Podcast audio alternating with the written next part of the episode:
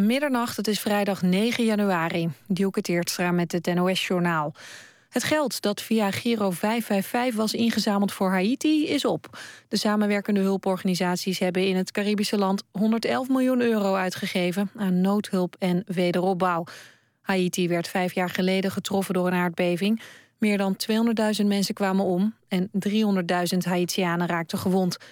Van het ingezamelde geld zijn huizen en scholen gebouwd. Het is ook besteed aan schoon drinkwater en aan trainingen in rampenbestrijding. Volgens de samenwerkende hulporganisaties gaat het nu beter met Haiti, maar heeft het land nog altijd hulp nodig.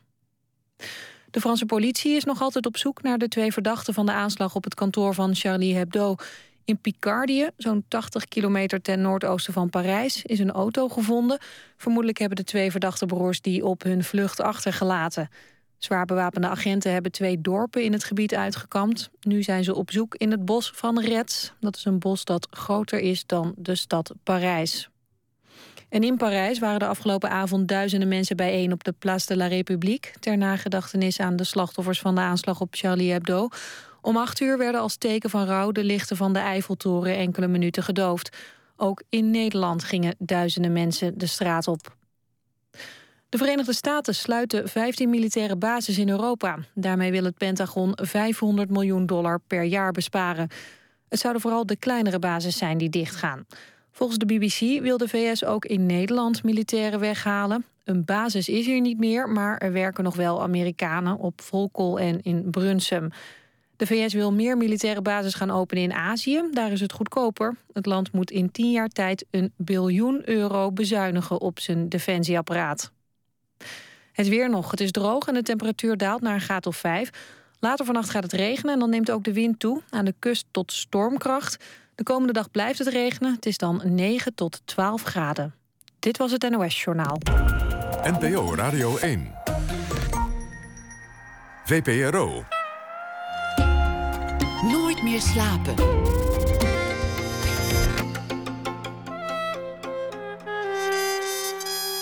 Met Pieter van der Wielen. Goedenacht, welkom bij Nooit meer slapen. Na één uur krijgt u een verhaal van Don Duins. Hij is eh, schrijver voor televisie, theater en uh, schrijft ook boeken. Deze week schrijft hij elke dag iets over de afgelopen dag en dat zal hij voordragen. Onze nachtcorrespondent Botte Jellema die was in Amsterdam bij de demonstratie, de betoging tegen de terreur die daar plaatsvond. Maar we beginnen met Ernest van der Kwast. De titel van zijn nieuwe boek is IJsmakers, over een Italiaanse familie van ijsmakers die terecht zijn gekomen in Rotterdam. Een boek over familie, over het bepalen van je eigen lot en over ijs. Van der Kwast werd geboren in 1981 op 1 januari in Mumbai in India. Zijn vader is een Nederlandse specialist, gespecialiseerd in de prostaat. Zijn uh, moeder was uh, Indiaas. Over haar schreef hij een zeer succesvol en buitengewoon hilarisch boek, Mama Tandori.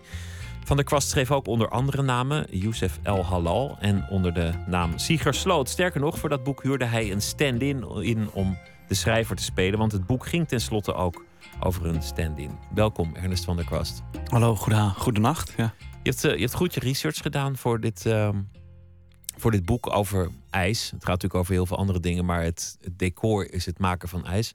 Hoeveel kilo ijs heb je ongeveer gegeten voor, uh, voor dit boek? ik moest aan research en meteen aan boeken denken. ik dacht, hoeveel kilo boeken heb je ge gelezen? Uh, nou ja, ja, ik ben een liefhebber van ijs. Uh, maar in een voorbereiding... Ik heb in Italië gewoond, in, in, in Bolzano. In het noorden? In het noorden, in de Dolomieten, in, in, in Zuid-Tirol, Alto Adige. En dan had je een, een ijssalon Avalon. En dat, dat, dat is zo'n ja, dat is zo'n geniale ijsmaker die... die die echt uh, ijs als kunst ziet. Van, uh, en zichzelf ook als kunstenaar. En, en die echt alle smaken ging proberen. En ook uh, de, de, bijvoorbeeld de, de, aardbeien. Die kwamen bij hem van 1793 meter hoogte. Had de boerderij gevonden. De hoogst gelegen boerderij met aardbeien. En daar betrok hij zijn aardbeien van. En ja, ik denk dat dat. Ja, dat wij wonen daar in de buurt. En ik, ik hou gewoon van goede dingen, zoals, zoals wijn ook. Maar ja, daar kun je niet zo goed opschrijven de volgende dag. Maar, maar ijs, dat durfde ik wel. Dan, ik ging nog wel eens terug. Dat ik zei tegen mijn vriendin, eh, ik neem nog een ijsje. Een, een tweede ijsje. Dus, uh, dus ja, dat, of, of, het, of, het, of dat echt research is. Van het, het viel me wel op. Die man was wel heel moeilijk. De, uh, iedereen die zich kunstenaar noemt, is een beetje moeilijk. Dus hij wilde me niet binnenlaten in zijn keuken.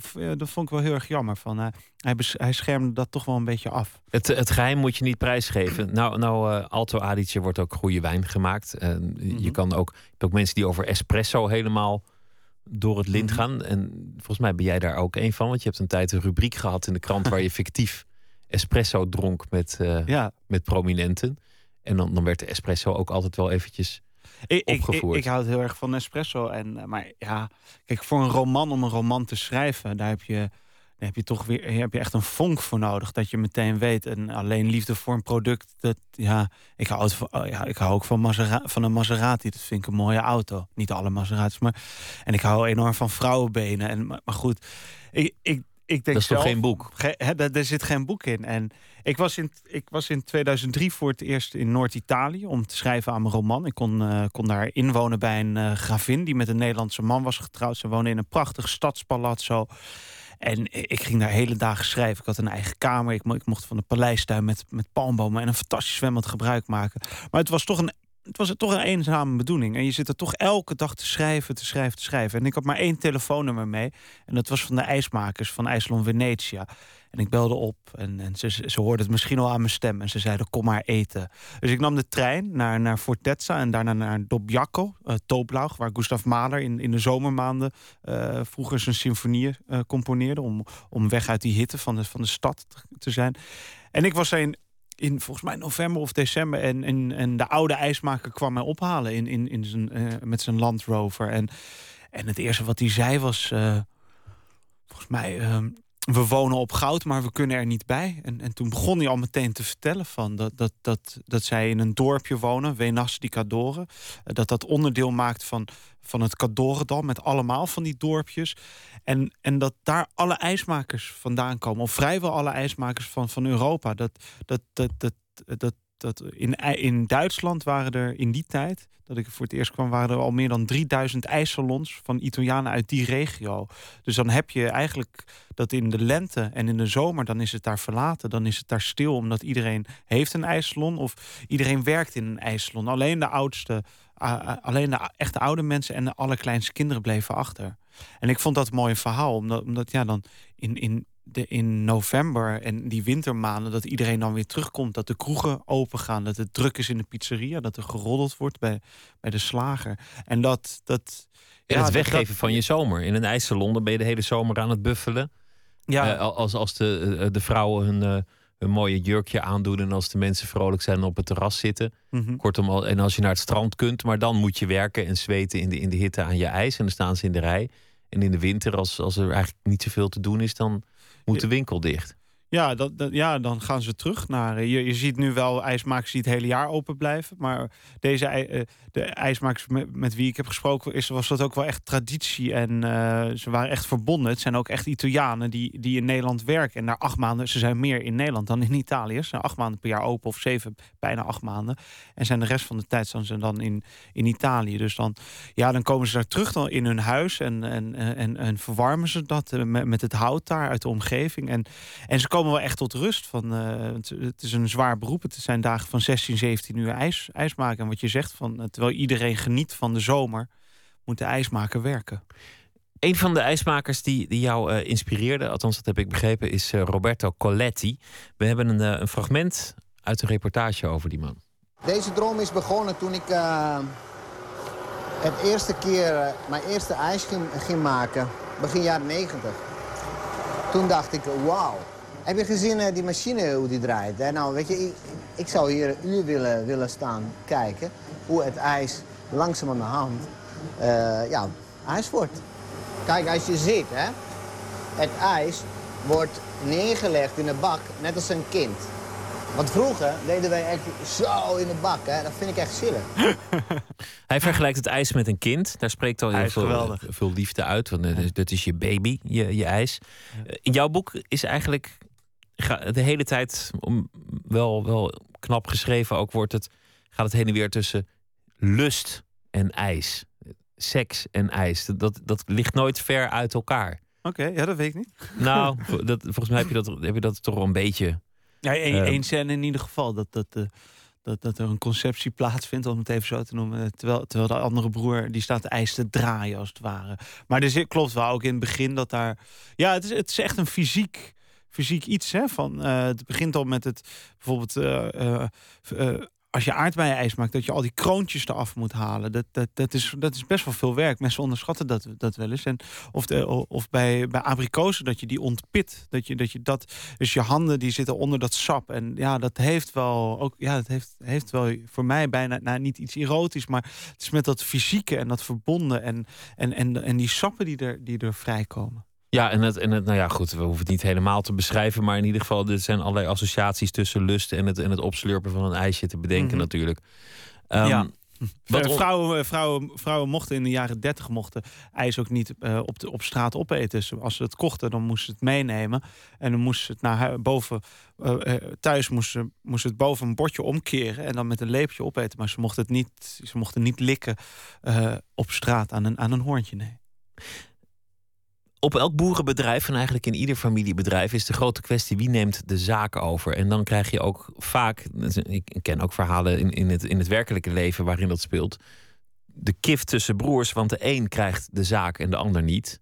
En beide kanten op kan dat tot een zekere rancune leiden, want de een mag de wereld in en de ander zit vast in, eh, in het geboortedorp, maar de ander die heeft een, een lotsbestemming en, en de volgende moet het weer zoeken. Mhm. Daar gaat het in het boek eigenlijk ook heel erg Ja, over. het, het gaat echt over twee broers die, die in, in, volgens mij zijn het vierde of het zijn vijfde generatie ijs maken. Dus hun, hun, hun vader, hun grootvader, hun overgrootvader, hun bedovergrootvader, allemaal ijsmakers.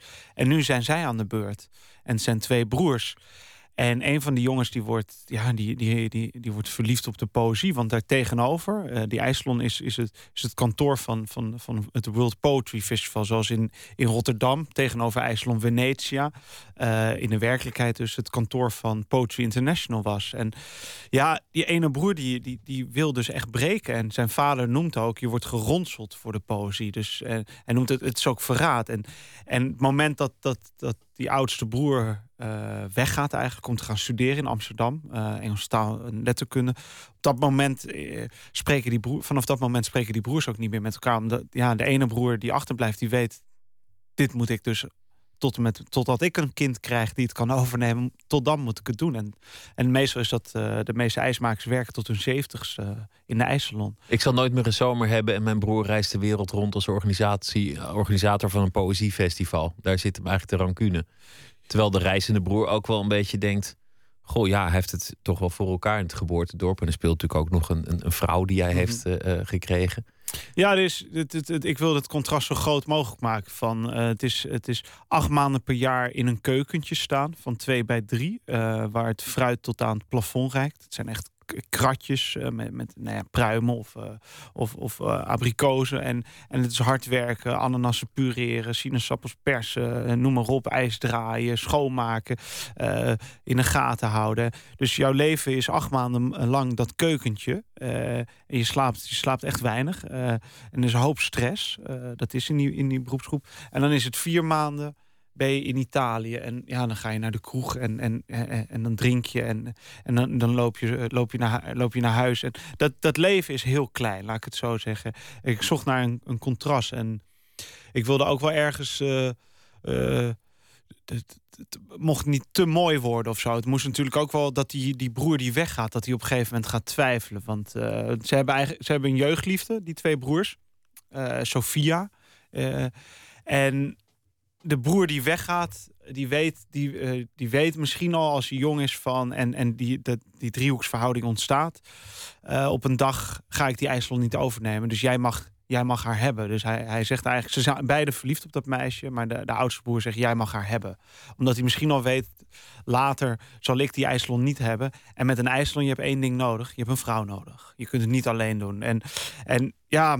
Dat is dan een soort uh, van uh, Ja, ik dus- ga reizen, jij mag die vrouw hebben. Dat is de geschiedenis van het, van het boek. Ehm, Hebben jouw ouders je ooit verweten dat, dat je niet voor een lotsbestemming hebt gekozen die zij voor je hadden uitgetekend? Nou, speelt ouders ook is misschien, maar, maar mijn moeder zeker wel. Die, De, die- de, de befaamde mama Tandori. Ja. Het, het is natuurlijk niet echt de, de persoon in het boek, maar wel geïnspireerd. En Ja, nee, mijn moeder ja, nog steeds hoor. Van, ik heb haar aan de lijn, eh, totdat ik niet die Nobelprijs heb gewonnen, zal zij niet eh, rusten met mijn lot, eh, in mijn lot als schrijver. Van, zij wil wel echt. Zij, ik, heb, ik heb economie gestudeerd, fiscaal. Eh, dus ja, het liefst zou ze toch wel zien dat ik staatssecretaris van Financiën op dit moment. eh, iets degelijks. Dat ja, is iets degelijks. Van een echte baan, laten we het zo maar noemen. Volgens mij hebben alle ouders dat. Als, als een zoon lief thuis komt en zegt: Ik, ik was kunstenaar. schrijver of kunstenaar of muzikant, dan, dan schrikken ze zich. eh, Nee, ik weet niet of alle ouders dat hebben. Eh, het, het, zal natuurlijk ook wel. Ik denk dat, dat bij allochtonen, eh, mijn moeder is dat, eh, dat, dat daar toch een bepaalde trots is. En, en zeker bij Indiërs, dat ja, je moet arts worden, je moet advocaat worden. Dat, dat zijn ongeveer de mogelijkheden. En ik kon dan nog wel econoom worden, dat, dat kon dan wel. Maar zij vindt het wel, zij vindt het wel moeilijk. Maar laatst was zij, was zij in Rotterdam. Want mijn ouders wonen in Toronto. En ik had haar gevraagd, mijn vriendin had een. Eh, ze- zij is verloskundige en zij moest een assessment doen omdat we in Italië hebben gewoond. En om in Nederland aan de slag te kunnen, moest ze, moest echt belachelijk veel dingen eh, aantonen. Dat, dat, dat, dat, ze het kon. diploma dat Ja. ze daar had gehad bij de Europese Unie van Vrijheid van Diensten en, en Arbeid en Personen. Dat is een enorme fictie. Maar goed, zij moest toen enorm de- daarop richten. En ja, ik moest het boek wel schrijven. Dus, en ik, ik heb een jaar lang ben ik elke ochtend om zes uur opgestaan. En om kwart voor zeven ben ik dan achter mijn computer gaan zitten tot een uurtje of, of één, twee. En dat was dan op een kantoor zonder internet. Eh, Echt een plek. En, dan, en als ik 500 woorden op papier had, dan mocht, mocht, ik, eh, mocht ik verder. Maar ik heb toen mijn moeder overgehaald. Eh, kun je komen naar, naar, naar Rotterdam om met de kinderen dat je ons helpt en dat ik kan schrijven, dat zij dat assessment kan, kan doen.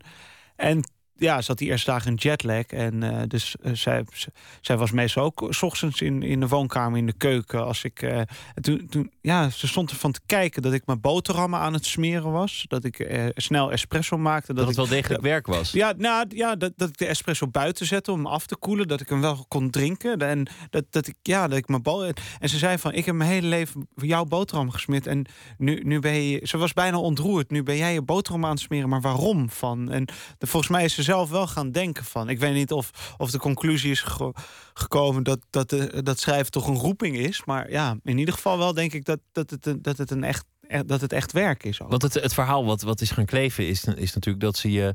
Dat ze je werk verbrand heeft in de tuin, omdat ze, dat ze jouw Nee, het was een vuilniszak. Ze heeft, Een ze heeft een vuilniszak. eh, nee, nee, waar, waar boeken verbrand worden. Of dat, dat, dat is Daar, misschien daar zo een keer volgen gedaan. mensen. Ja. Nee, dat, zij heeft een vuilniszak verbrand om de boze geest uit mij te drijven. Van, zij zei echt van, er is iets met mijn zoon. Oh, ik dacht Van- dat jouw boek er ook in zat. Dat viel dan nog wel Nee, nee, mee. nee, nee, dat was... eh, Het kan eh, alles erger. Nee, dat was eh, volgens mij, ja, echt van. eh, ik zat op het gymnasium en, en ik was toen al echt bezig met schrijven. En, en zij was echt, ja, ze vond het verschrikkelijk. Wat is er met mijn zoon van? Die moet gewoon eh, jurist worden of, of, of, of arts. Nou ja, volgens mij hebben de meeste ouders dat hoor. En Mijn moeder wilde ook heel lang dat ik filiaalhouder Maar van heeft jouw moeder ook van de zak verbrand? Nee, dat weer niet. Die, die is, mijn, maar goed, die, Ik vergeef het mijn moeder hoor. Ik kan er ook wel, eh, ik kan het ook wel plaatsen hoor. Van, eh, eh, we zijn wel, we zijn ook wel. we- v- Vis en visite is drie, ma drie dagen. En nou, mijn moeder was een maand. Dus dat was, dat, dat was, dat was een redelijke eh, kamp. Een redelijke strijd was dat. Om, om, om met haar zo lang in het huis. En ook voor mijn vriendin. eh, die, die moesten Maar, jullie hebben een keer samen opgetreden naar aanleiding van het boek eh, Mama Tandori in, op televisie. Ja. En, en het was een, een hilarisch televisieoptreden. Eh, je moeder had ook de, de, de vermeende deegroller Ja, ja. meegenomen. Oh. Te- in werkelijkheid sloeg ze met de pantoffel. In, in het boek wordt zij ge- afgeschilderd als iemand die heel erg op de centjes let. Die alles eh, zuinig moet hebben. Die, Mhm. die, die constant iedereen een beetje terroriseert in huis met die deegroller. Een, Mhm. een, een heel komisch boek. Toch ehm, vond zij het volgens mij eigenlijk ook wel heel grappig. Maar ergens ook weer helemaal niet. Nou het is nat dan om de vuile was buiten te hangen. En eh, ik kijk, ja, het blijft, blijft fictie. eh, dus, dus niet alles is waar. Dus het, er zitten echt hele hoofdstukken bij verzonnen. En eh, dat, eh, anders zou het voor mij ook niet interessant zijn. Eh, sommige mensen vragen, zeggen wel eens: wat heb je je moeder aangedaan met dat boek? Uh, volgens mij de Volkskrant kwam, kwam nu met een verzoek ook naar aanleiding van het boek wat bij Atlas Contact volgens mij is verschenen van, van, van de jonge schrijfster. Uh, Waar de rechtszaak over is geweest. Ja. Kunnen we jouw moeder dan interviewen of hoe het voor haar was als personage optreden? Nou, dat, dat wil ik, dat is niet het moment of zo. Want dat boek is alweer een paar jaar. Maar, maar zit er rancune of, of ziet ze uiteindelijk de lol er wel van in? Ja, ik, ik denk niet dat ze echt de lol van zo'n boek inziet. Ze ziet wel van dat het dat het niet alleen maar, dat het niet alleen maar wraak is geweest. Dat, of dat, sorry, dat het geen wraak is geweest. Dat het niet. De insteek van het boek is niet zoals bij Dimitri Verhulst, eh, De laatste liefde van mijn moeder. Dat een boek waar bijna niet doorheen te komen is. Zo, zo rauw is het, uh, vond ik het in ieder geval. En ja, in dit boek, in Mama Tandoori, uh, ik omarm mijn moeder wel degelijk. En ik heb ook wel echt met haar te doen. Ik, ik maak me ook wel zorgen van. Ik, we bellen ook wel regelmatig. En, en eigenlijk zeg ik ook wel in uh, is de bottom line steeds zeg ik mama probeer het nou. Probeer te genieten van het leven. Maar want dat is eigenlijk de tragiek die eronder ligt. Iemand die opgroeit in, in armoede waar dingen niet vanzelfsprekend zijn die dat niet kan loslaten ook als het niet meer aan de hand ja, is. maar niet alleen zij maar ook haar zussen van dat het is een het is een generatie die heel sober leeft. Uh, en als je kijkt naar hun kinderen uh, bijvoorbeeld in India dan waar ik was die die hebben die hebben dan een klein appartement waar ze wonen, maar, maar drie tv's dan, uh, drie flatscreens van. En, en, en, en, die, en die ouders die zeiden, ja, die leven, die leven, die, ja, het is allemaal kaal en, en, en zijn verder wel gelukkig, denk ik. Uh, bij mijn moeder heeft het wel een extreem, omdat uh, misschien ook omdat ze naar die westerse wereld van, kijk, het geld is aanwezig. Mijn vader is hoogleraar en en, en is ook zuinig verder. Dus, maar ja, zij... En, toch, en toch afdingen en toch zeggen... neem water voor we naar het restaurant gaan... dan hoef je geen drankje te bestellen. En, en toch uh, constant confronteren als ze iets kopen van... van ja, zij vindt het gewoon heel moeilijk om, uh, om, om, om geld uit te geven. En, maar dat komt ook echt door die tijd van dat zij is opgegroeid na die uh, partition dat, van India en Pakistan. En dat was gewoon ongelooflijk moeilijk dat er moorden zijn gepleegd. Uh, zij zelf moesten, zij komen uit Pakistan dus, uh, waar ze helemaal niet over, over spreken, praten. En zijn naar, naar India gevlucht en hebben daar dus een huis van moslims, zijn daar gaan wonen. maar in die tijd was er weinig, alles moest weer worden opgebouwd. En dan ook nog een gezin van volgens mij tien zussen en, en twee broers. In het nieuwe boek zit ook een, een mooie anekdote over armoede. Iemand die die de fiets neemt in plaats van het uh, vliegtuig, omdat dat goedkoper is, maar dan door die lange fietstocht zoveel broeken verslijt ja. dat uiteindelijk een ticket goedkoper was geweest. Ja. Dat, dat, is, dat vond ik een, een geestige anekdote. Heb, heb, ik, heb ik teruggelezen in het boek van Frank uh, Bovenkerk, of Frank van Bovenkerk. Hij heeft een heel mooi boek in 1985 al geschreven. Ik, voordat ik met het boek begon, ben ik met Johannes van Dam gaan, uh, gaan lunchen. Volgens mij ook een kroket was het. Was het. En toen vroeg ik hem van... Uh, ik ben bezig met een... Of ik heb een, ik heb een idee voor een roman over ijsmakers. Maar ik, ik moet natuurlijk wel in, in, in de stof komen. Ik moet natuurlijk wel meer weten over ijs. Van welke boeken zou je adviseren? kwam daar ook dat boek van Frank van Bovenkerk uit. Volgens mij Italiaanse ijsmakers heet dat. Het is een sociologisch boek. En hij, heeft, heeft enorm prachtige research gedaan. En gesproken ook met, uh, met, met echt die oudere generatie ijsmakers. En er was inderdaad een vent die, uh, die, die, die uit Nederland was teruggefietst naar Noord-Italië. En, en dat, dat zijn vrouw boos was geworden omdat hij drie broeken had versleten. Dat, dat, dat, dat het meer geld had gekost dan een treinkaartje. Mooi. Het was een treinkaartje, geen, geen vliegticket natuurlijk in die tijd. We gaan luisteren naar uh, muziek. Een van de sensaties van het afgelopen jaar was eh, de comeback van D'Angelo na 15 eh, jaar bijna. Black Messiah was het eh, album en ehm, we gaan luisteren naar het nummer The Door.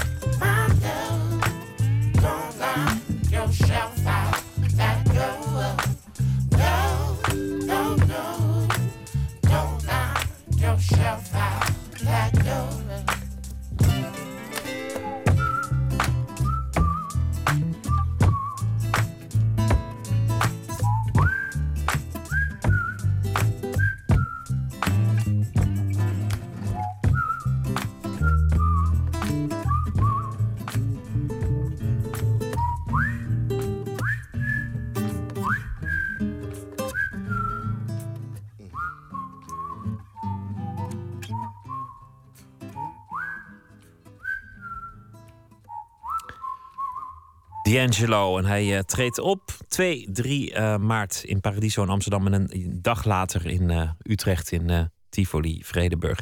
Nooit meer slapen in gesprek met Ernest van der Kwast... naar aanleiding van zijn nieuwe boek IJsmakers. Um, we hadden het al over de broers en de lotsbestemming... en het kiezen in je leven. En dat jouw moeder ook liever had gezien dat je iets degelijks was gaan doen. Je moeder die zelf eigenlijk nooit helemaal de, de oorsprong van zich af heeft kunnen schudden. Je, je schreef het boek Mama Tandori, zei je ook omdat je dacht, mam, doe het nou eens gewoon. En zet, mhm. zet nou eens gewoon die stap. Er zit een, um, een, een, vermakelijke scène in het boek van een, een, man die droomt van een meisje in het dorp. En het meisje die uh, laat die, die, die borsten waar hij zo uh, over gefantaseerd heeft eindelijk zien en zegt, geef me een kind. En die man die... Uh, die zet het op een lopen. Daar komt het eigenlijk op neer. Die, die, die mhm. vlucht de wereld in. Die, die, uh, een, een heel mooi beeld natuurlijk. Die, die zegt uh, iets van de mama mia, red me. En uh, maakt dat hij wegkomt.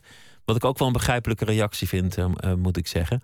Um, een, een worsteling die volgens mij heel veel mannen hebben. Ik denk dat veel mannen als een, als een vrouw zien die zegt... geef me een kind, dat ze denken wegwezen. Oei oei. Ja. Dat is toch een benauwende gedachte eventjes. Ja, het is ook wel wat, wat later met die andere broer. Dat, die, ja, die heeft echt voor dat leven gekozen om, uh, om alleen te zijn. Om, om, als, als, om als directeur van het festival uh, rond te reizen. En uh, van hotelkamer naar hotelkamer, van, van festival naar festival.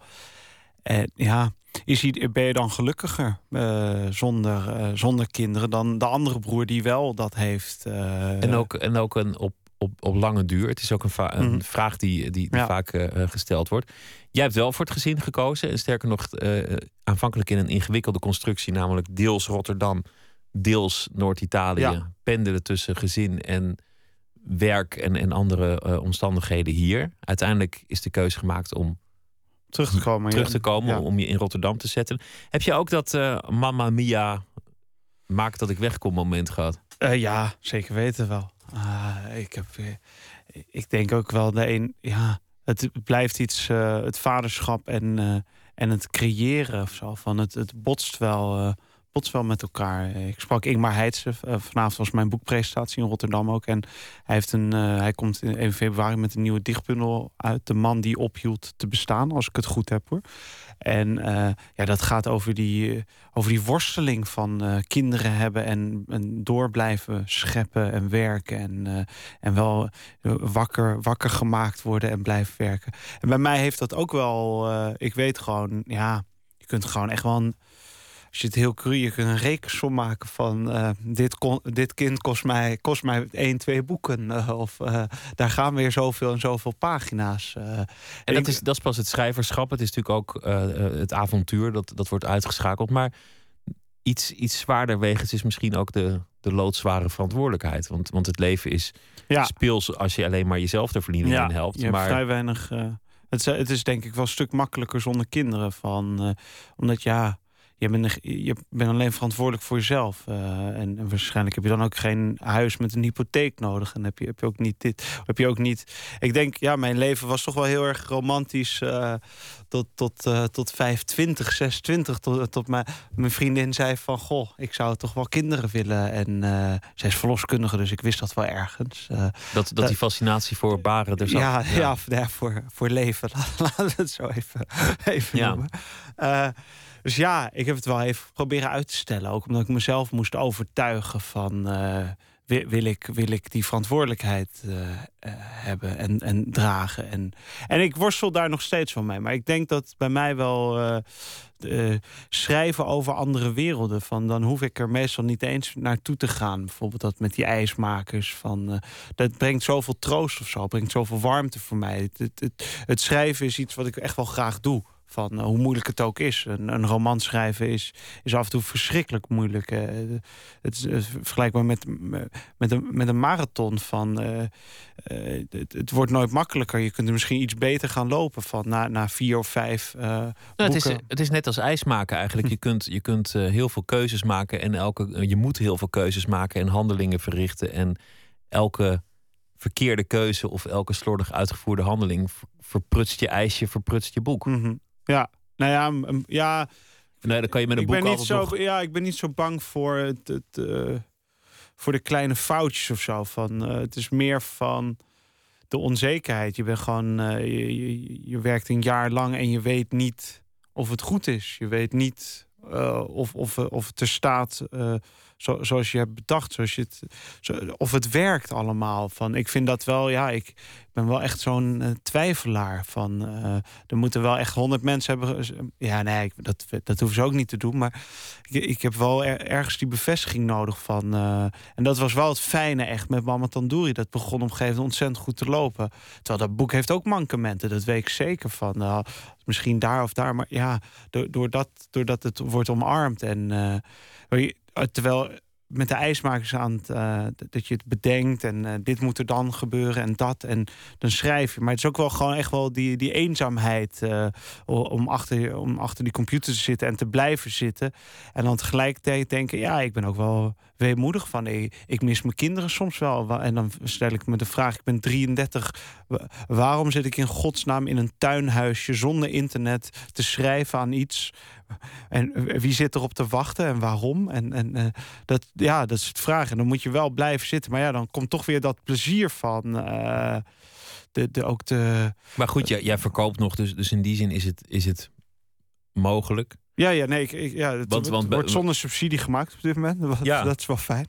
Aan, de, aan de andere kant, um, degene die steeds moet uitleggen waarom die kinderen er niet zijn, en, en toch ook dat, dat verwijt uh, dat er naar voren komt van ja, is dit dan je leven? Ga je dit dan je hele leven volhouden, die hotelkamers? Of, of mhm. dat, dat vrije leven? in, mhm. in, het boek wordt het heel mooi verbeeld aan de hand van al die verschillende hotelkamers over de hele wereld. Mhm. Maar dat, dat is iets wat, wat je waarschijnlijk ook nog wel hebt meegemaakt. Dat mensen luisteren naar wat je, wat je zegt en denken: oh, als er geen gezin achter zit, dan, dan, nou, dan zal het wel verder.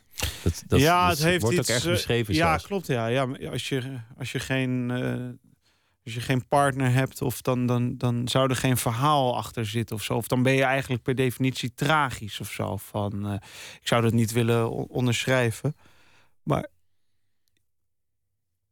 de, het, het, het, schrijven zelf van. Ik denk dat het mij. Dat het, dat, dat het, het is ergens is het zwaar, kinderen hebben ook. Maar aan de andere kant verrijkt het me ook enorm. En dan bedoel ik wel van dat je toch iets. iets ja, dat je een diepere laag weet aan te boren. Dat met dat. Het is niet alleen die verantwoordelijkheid, maar ook. Er komen ook angsten bij. Er komen ook. Uh, ja bijvoorbeeld, we hebben net gesproken van ja, mijn moeder wilde niet dat ik, uh, dat, ik uh, dat en dat ging doen of zo. Van ook dat soort dingen borrelen nu ook niet, niet in zo'n grote vorm, maar bij jouw kinderen of zo. Van, dus ja, je krijgt er wel een verhaal bij als het ware, of een leven erbij. En dat maakt het wel, wat maakt het mooi. Toch, ook het compromis komt, komt binnen via het kind. Um, bijvoorbeeld toch het fulltime op één plek wonen. Want, want eigenlijk was het een ideale constructie ook om om heen en weer te reizen. En leven hier en leven daar. Ja, maar ik werd er wel gek van. Omdat, uh, jezus man. Dus zit je steeds met die stomme Nederlanders in, in dat Transavia-ding. Je wacht in diezelfde ruimte op... Uh, op ik heb alle luchthavens in Noord-Italië gehad. Uh, en, ja, en ook gewoon de, vertraging en dat, dat, dat idioten dan een polonaise gaan doen. En ah, dit, je schaamt je dood. En, maar ook gewoon die lange uren van dat onderweg zijn. En ja, ik kon wel x aantal uur een boek lezen. Of, en ik had ook wel deadlines en ik schreef ook wel door. En, en, maar ja, uiteindelijk, ik voelde me ook een soort verbanneling in Rotterdam geworden. Van de, de ja, mijn familie was in Italië. Ik, ik, deed een aantal dingen in Rotterdam of in, in Nederland. En, en dan ja, zat ik weer alleen te eten. Of ja, en dacht, ja, is, is dit het of zo? Van moet ik, moet ik zo. En als ik terugkwam eh, in Italië, wilden de kinderen niet meer met mij naar bed gaan. Omdat. Wie is die man? Ja, bijna wel. Ja, van, uh, en dan bouw je dat op. Dat, dat, dat vertrouwen weer ontstaat. En dan ga je weer weg. En dan, ja, dat, dat, dat vond ik wel echt vervelend. Dus ik wilde niet op die wijze, op die manier verder gaan. Van, uh, ik mis nu wel, als ik heel eerlijk ben. Ja, ik mis het reizen. Ja, ik mis, ik mis die vrijheid. Ik had met Tommy Wienga. Uh, van de week geskyped even. En die zat in, in Curaçao. Dacht ik, jeetje. Ik heb maar niet gevraagd, ben je met of ben je zonder je kinderen? Maar dat vraag ik me dan wel af. Ja, Tommy uh, doet het toch ook, ook uiteindelijk met, met een heel gezin. Dat, het leven leiden. Ja. Dat, maar de, de romantiek die je ergens in je leven erin bedenkt. Je, je, maakt keuzes voor nou ja, het schrijverschap. Geen makkelijke keuze. Italië, geen makkelijke keuze. Um, ergens kies je voor jezelf ook niet de makkelijke weg. Terwijl, terwijl kinderen altijd de deur openzetten naar nou ja, de nieuwbouwwijk of, uh, of, of de vaste baan als compromis. En, en... Ja, ik heb, ik heb wel eh, dit jaar wel dat ik dacht van...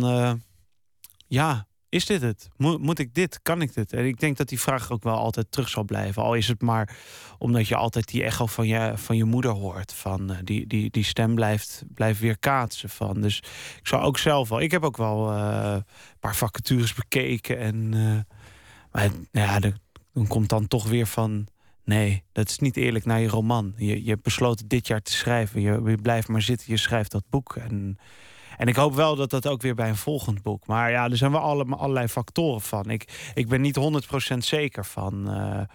Uh, ik, moet vooral geen, uh, ik moet vooral niet iets met, met fiscale economie gaan doen. Dat, dat heeft geen zin meer. Maar ja, misschien toch ja, iets wat in het verlengde van schrijven. Van, het is ook wel erg veel. Hè, van om, om, het is ook bijna niet meer van deze tijd, vind ik, een roman schrijven, als ik eerlijk ben. Met alle drukte en alle afleidingen en alle. En dan ook nog kinderen. En, en ja. En, en dan ga jij daar zitten en, en, en je zet de tijd stil. En, en en gaat schrijven. Het heeft ook wel weer wat moois. Maar ik denk ook wel, ja, als je 33 bent, moet je dat, moet je dat doen. Moet je, is, het niet, is het niet veel meer iets als je 70 bent om, om, om, om, echt met een enorm groot reservoir aan, aan verhalen, aan, aan, van aantekeningen, om, om dan dat ene boek te schrijven in plaats van. Maar ja. ja, ik weet niet. Jonge mensen maken briljante boeken, oude mensen maken briljante boeken, andersom ook. Dus ik bedoel, ook oude mensen maken slechte boeken, jonge mensen. Ja, maar ik denk wel dus- dat je als ouder iemand dat je dan dat je makkelijker op die, op die stoel dat je dat je er makkelijker blijft zitten. Terwijl bij mij ik moet, ik moet wel heel snel af of zo. Want ik moet, heel, ik moet veel opstaan. Ik, moet veel... ik kan ook niet alleen schrijven. Dat was ook wel de afweging om terug te komen uit, uit, uh, uit Italië. Van ik wist als ik in Italië zou blijven dan zou ik er niet zoveel dingen bij kunnen doen. Omdat, nou, dat heb ik niet in die omgeving. Dat was een, het is een moeilijke omgeving waar Italiaans en Duits werd gesproken. Nou, ik, ik, ik sprak uh, redelijk Italiaans, spreek goed Duits. En, maar ik kan niet, zoals ik in Nederland, uh, uh, ik, ik, presenteer een talkshow, ik modereer gesprekken, leid debatten.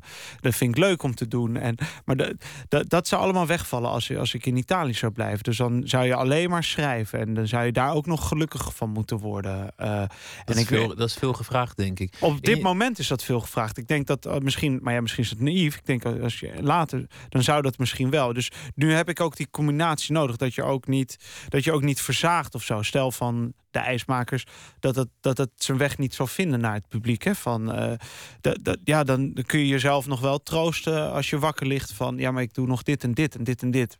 Maar tegelijkertijd is ja, als, kijk, het romanschrijven is, is wel dat, dat is het, weet je. En, en de, al die andere dingen is mooi. En ik vind, vind het interessant om, om uh, Winnie Maas in Rotterdam te interviewen over de, over de markthal. Of met uh, Abu Talib in, gesprek te gaan over de legalisering van de, van de wietteelt. En dat is mooi om, je, om, om daarin te lezen en, en die mensen te, te interviewen en een mooie avond te hebben. Maar ja, het weegt niet op tegen het romanschrijven. We gaan luisteren naar uh, John Kill. Die heeft een, uh, een, nummer geschreven met de titel I Keep a Close Watch on This Heart of Mine uit 1972. Het uh, stond op zijn eh, album Helen of Troy. En het is eigenlijk, let maar op, een van de mooiste nummers die hij ooit heeft gemaakt. Het is ehm, geremasterd in 1996. En um, als ik merk dat er nog een beetje gezocht moet worden hier en daar naar dit plaatje. Zit in een grote stoffige kast. Misschien dat het nog uh, tevoorschijn komt uh, gedurende dit uur. Nee, uh, John Kill is komen te vervallen, die, de arme man. Nou, en dan gaan we luisteren naar Suzanne Vega, ook mooi met het nummer Luca. Hmm.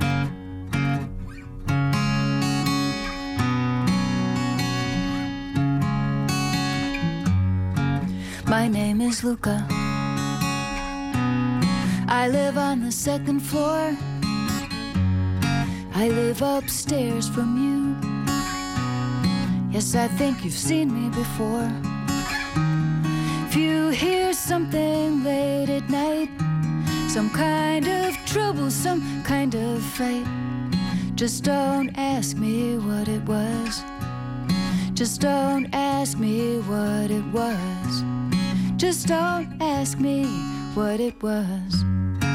I think it's cause I'm clumsy. I try not to talk too loud. Maybe it's because I'm crazy. I try not to act too proud. And the only hit until you cry. After that, you don't ask why. You just don't argue anymore. Just don't argue anymore. Just don't argue anymore.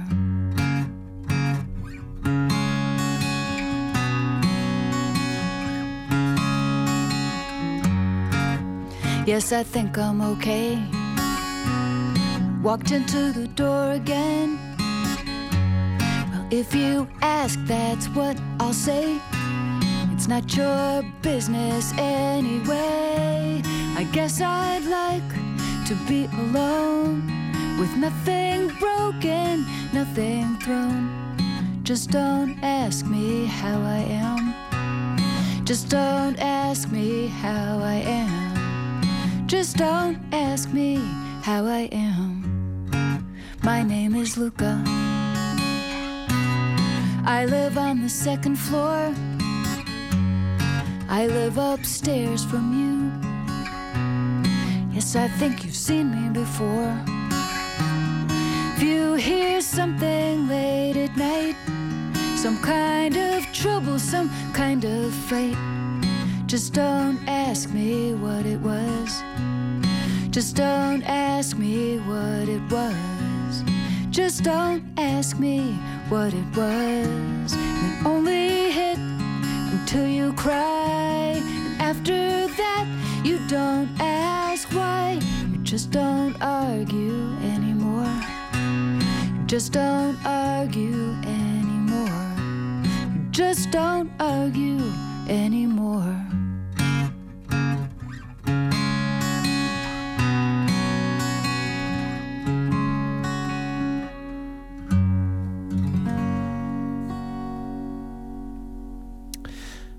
Luca was dat van uh, Suzanne Vega. Dan kondigde ik met uh, veel smaak en andere platen aan. Maar die, uh, ja, die was in de Bermuda-driehoek van Radio 1 terechtgekomen. En voor eeuwig onvindbaar. We gaan verder met Ernest van der Kwast. De IJsmakers heet het boek. En we hadden het er net al over. Jouw entree in, in de literatuur ging met, met lekker veel lawaai. Ik, zei het aan het begin al, je hebt ook onder andere namen geschreven. En, en eigenlijk kreeg het het karakter van een practical joke je schreef aanvankelijk onder de naam Youssef al-Halal met meerdere Mhm. schrijvers. Dat had iets te maken met een, met, een, met een wedstrijd waar te weinig inzendingen kwamen. Jullie dachten nou, la- laten we dan om de feestvreugde te verhogen doen alsof er wel inzendingen zijn, schrijven we zelf wat. Als ik het goed begrepen had. Ja, en het was een beetje in die tijd dat eh Abdelkader Benali, eh eh, Hafid Bouazza... Er was, was eigenlijk ook wel een, een, een honger naar, de, naar het allochtone. Ja, Eh, Khalid Boudou. succes, ja, ja. van het, ja, de dacht en en ja, ik, het was met een andere jongen schrijven en we dachten, nou ja, we gaan ook gewoon onder een eh, onder een Marokkaanse naam schrijven, kijken wat het doet. En nou ja, echt waar, hè? De- hij won die die schrijfwedstrijd en ik denk wel een week later dat er vijf uitgevers eh, eh, eh, een contract kwamen aanbieden. Of ze wilden met hem lunchen en weet ik wat. En toen zijn we begonnen met, met, met een acteur of een jongen van de universiteit vragen om dat te gaan doen. En ja, het is een mooi boek geworden, maar ja, na gisteren denk je wel van eh Jezus, wat er, in, wat er in dat boek staat. Man, een man zoekt vrouw om hem gelukkig te maken. Ja, dat zijn, dat zijn eh, dingen die. Dat zou zou je nu. Zal, dat, zal ik het boek opnieuw zou schrijven, zou je dat allemaal weglaten nu? Van uh, gisteren was, uh, of ik weet niet of het gisteren of eer, Joep van het Hek, die ook bij de Wereld Draait Door, en die zei van ja, dat hij niet bang was. Dat is, dat is, dat is gelul. Van, hij durft ook, hij durft net als, net als ik, net als heel veel uh, schrijvers, durf, durven ze geen grappen of durven ze niet die, die richting op te gaan. Kortom, ze durven niet meer, uh, want, want, dit was eigenlijk satire, ja. Satire ja. te bedrijven op de islam. En, ja. en, en, dit was, was ook een... Youssef. Ja, Youssef, was, Youssef ging veel meer natuurlijk over, ging echt over liefde, over, uh, over literatuur, over het. het Pieter Steins noemde het de, de, de, de Marokkaanse ik, Jan Kramer. Nou, fantastisch, want daar, dan, daar ging het ook over. Echt over, over die zoektocht naar, naar literatuur en liefde van dus, die twee belangrijke dingen. Maar ondertussen wel alles belachelijk maken wat, wat, in die cultuur speelde ook. Uh, en, maar we, we, hebben toen ook een tijd daarna ook voor de Standaard, de Vlaamse krant, geschreven. En toen, toen dacht ik wel onlangs nog eigenlijk, uh, nou ja, wat, ik denk zes, toen die, toen die onthoofdingen kwamen door IS, toen dacht ik van, zou ik kijken of ik die andere jongens kan optrommelen. Of er niet een fantastisch eh, verhaal over een Syriëganger. Uh, dat Yusuf misschien Syriëganger wordt. Maar terwijl je dat bedenkt, denk je: nee, je moet het niet doen. Misschien komt er ooit een verhaal van een, van een Syriëganger. Als, als de tijden veranderd zijn, als zo'n jongen. Ja, maar wordt het fictie? Wordt, wordt het, wordt het nee, satire? Wordt het, want dat, nee, geen satire, geen fictie. Maar misschien ooit iemand die terugkijkt op zijn jonge jaren. En, en zijn gekte van toen. En denkt, hier moet ik een boek over schrijven. die, maar dat duurt nog wel lang, denk ik. Ja, maar je zou het ook kunnen verzinnen. Hè? Van je, je hoeft ook niet. Je kunt ook als. Kijk, als auteur moet je ook die dingen. Ik denk, ja, dat, dat, dat komt wel, dat verhaal. Maar waarom, waarom schrijft. Als jij dat, dat wil, van. En ik denk wel meer mensen. Waarom schrijf, waarom schrijf, schrijf waarom, waarom klimt er niemand in de pen en maakt zo'n boek? Van, ik denk dat toch gewoon die angst is. Dat is de tragiek, omdat iedereen nog zo hard kan roepen van het, het waren onze helden. Mhm. En, en uh, de satire moet doorgaan. Mm ja. Maar je krabbelt toch aan je hoofd voor je het doet. Ja, helaas. Ja.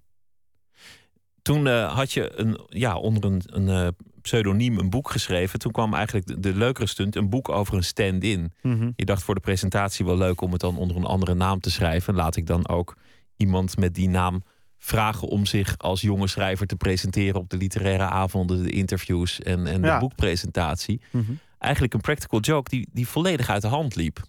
ja, hij werd, hij werd, ja, ja, kijk, als je niet wordt ontmaskerd, dan moet je dat door blijven. Uh, dan moet je daarmee doorgaan. En Sieger, een uh, Sieger Sloot, een, een acteur, die was bereid om dat te doen. Maar ja, die wist natuurlijk ook niet, ja, wanneer houden we daarmee op? En, uh, wanneer val ik door de mand? Ja, ja, en hij viel niet echt door de mand en het, het werd goed besproken.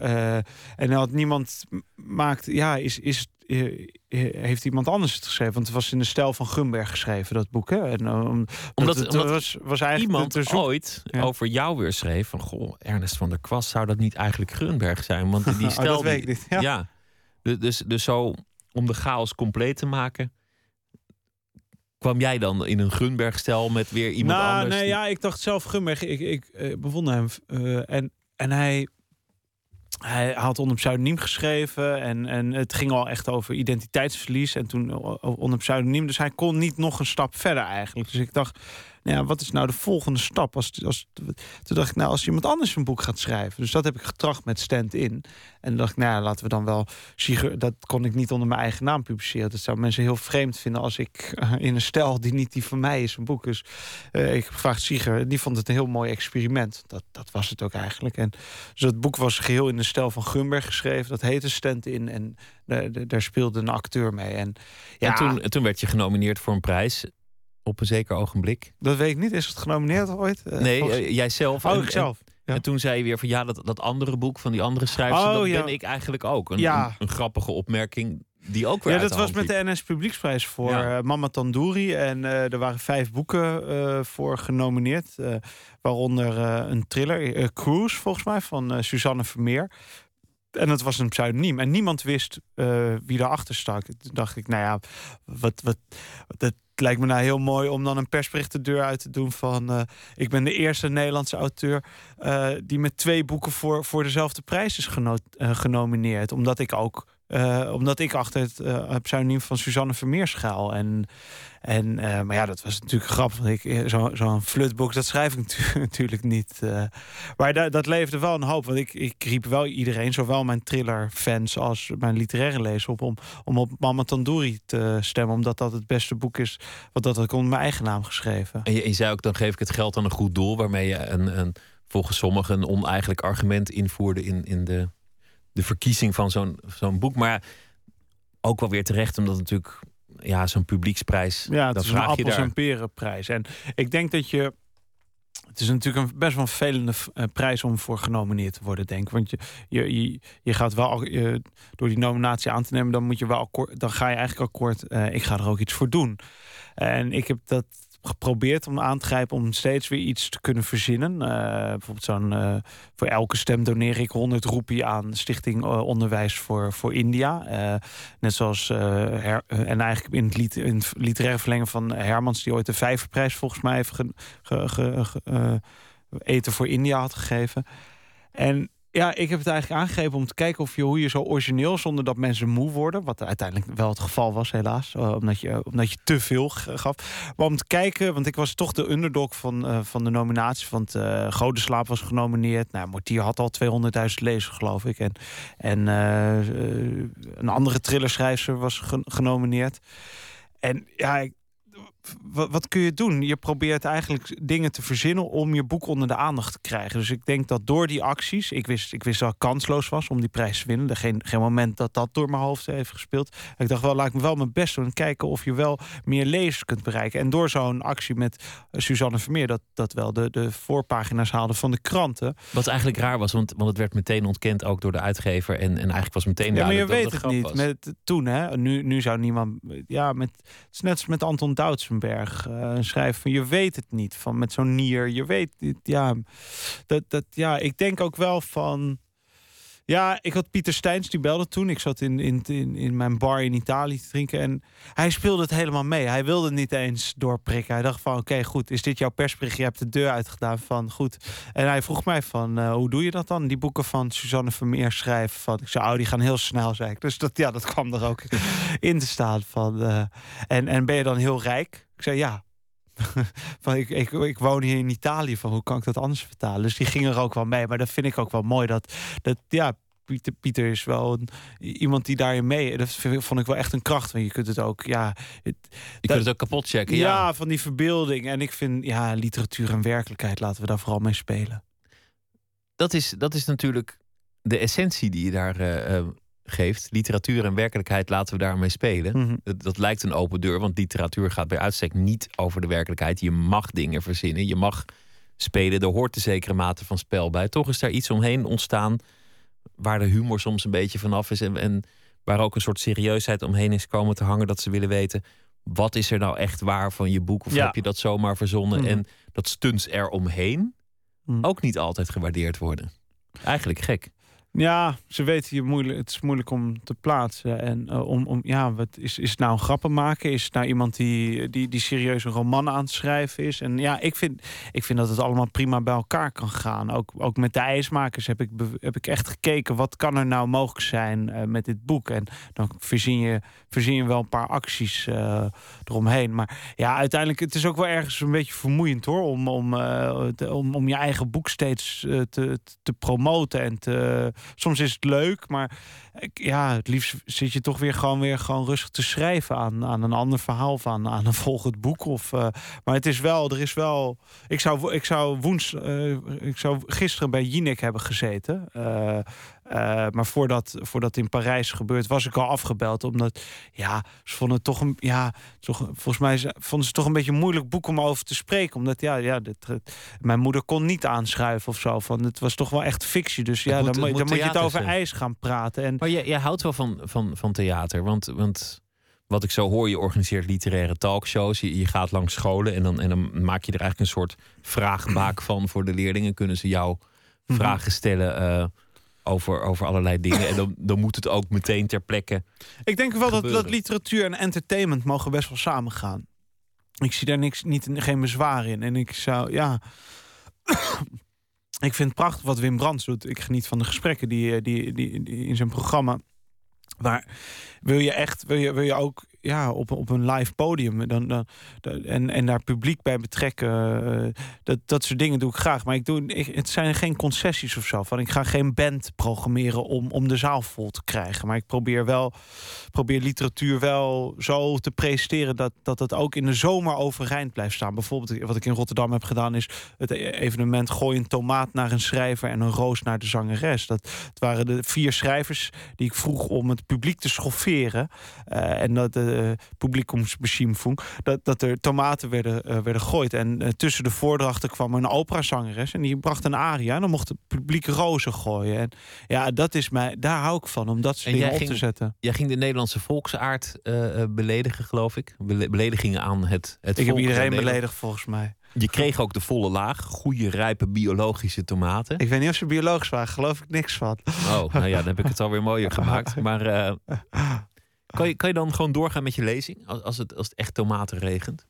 Ja, jawel. Nou, kijk, het is een afspraak hè, eigenlijk van... eh, kijk, het, jij, jij doet alsof je het publiek beledigt. Zo zijn die teksten. Maar je, je hebt helemaal niks tegen uh, zwangere vrouwen. Of tegen, ja, maar je schrijft wel zo die teksten. Je gaat ook steeds, probeert dat steeds uh, extremer te krijgen. Uh, en het publiek doet als, alsof het zich aangesproken voelt. En eigenlijk, ja, ze lachen. Maar tegelijk met de lach gaat er een tomaat ook naar je toe maar de, eerste tomaat komt aan, dan, dan, krijg je misschien toch de neiging om even weg te duiken. En. Jawel, nee, je duikt wel. Je, het, is, het, is, het is heel beangstigend ergens om. Uh, om want je ziet hem pas, uh, want het is, was een best wel groot terras. Dus je ziet hem pas de laatste vijf meter zie je pas die tomaat in beeld komen. Er zijn heel veel mensen die over je heen gooien of ernaast of weet ik wat. En mensen, sommige mensen gooien er ook wel wat harder. Er was maar één schrijver die in het ziekenhuis was beland uiteindelijk.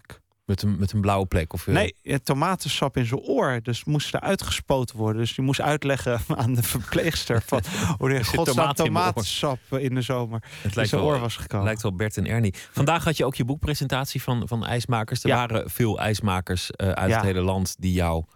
Uh, hebben geholpen bij je research en die dus ook op het feestje kwamen? Nou, het waren niet eens. Uh, het waren misschien één of twee, twee ijsmakers die me echt geholpen hadden met de research, waarmee ik ook gesprekken heb gevoerd. Maar ja, er is iets dat, dat, dat, dat is opgepikt door, door de vereniging van ijsmakers, uh, door de branche. Uh, de, uh, en, en ja, die mensen zijn allemaal gekomen. Ik vond het fantastisch. Er was een man uit Nijmegen, er was een uit Deventer gekomen. Ze zijn toch benieuwd dat er over hun ambacht, dat daar een roman in heeft gezeten. En zijn heel benieuwd. Ik heb ook in Italië bij de ijsbeurs in Longarone, dat is de oudste ijsbeurs ter wereld wereld.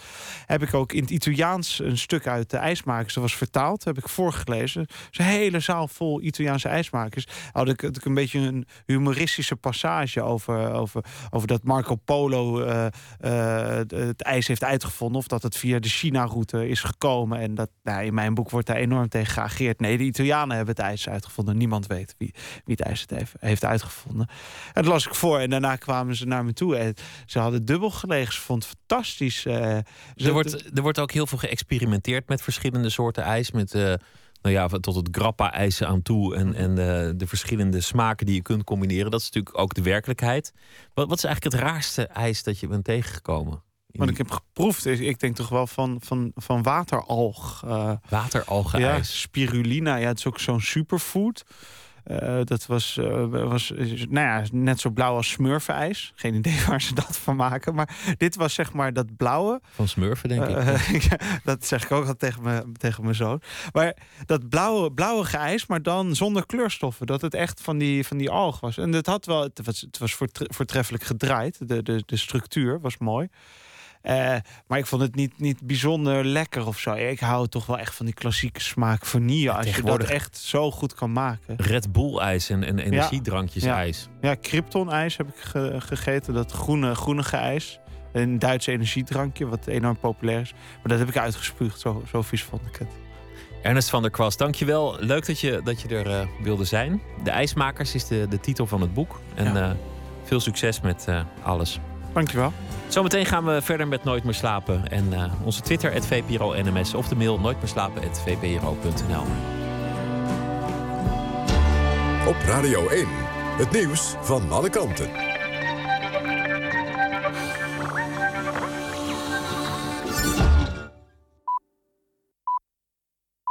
Het is 1 uur, Dielke Teertstra met het NOS-journaal. Oekraïne heeft Nederland vlak voor de ramp met vlucht MH17 gewaarschuwd voor de gevaarlijke situatie in het luchtruim. Het kabinet heeft die informatie niet gedeeld met de luchtvaartmaatschappijen. Dat schrijven de ministers Koenders en Opstelten in antwoord op Kamervragen. Drie dagen voor de vliegramp was boven Oost-Oekraïne een vrachtvliegtuig uit de lucht geschoten. Daarop waarschuwde Oekraïne een aantal bevriende landen, waaronder dus Nederland. Het kabinet legt niet uit waarom de luchtvaartmaatschappijen niet van de gevaren op de hoogte zijn gebracht.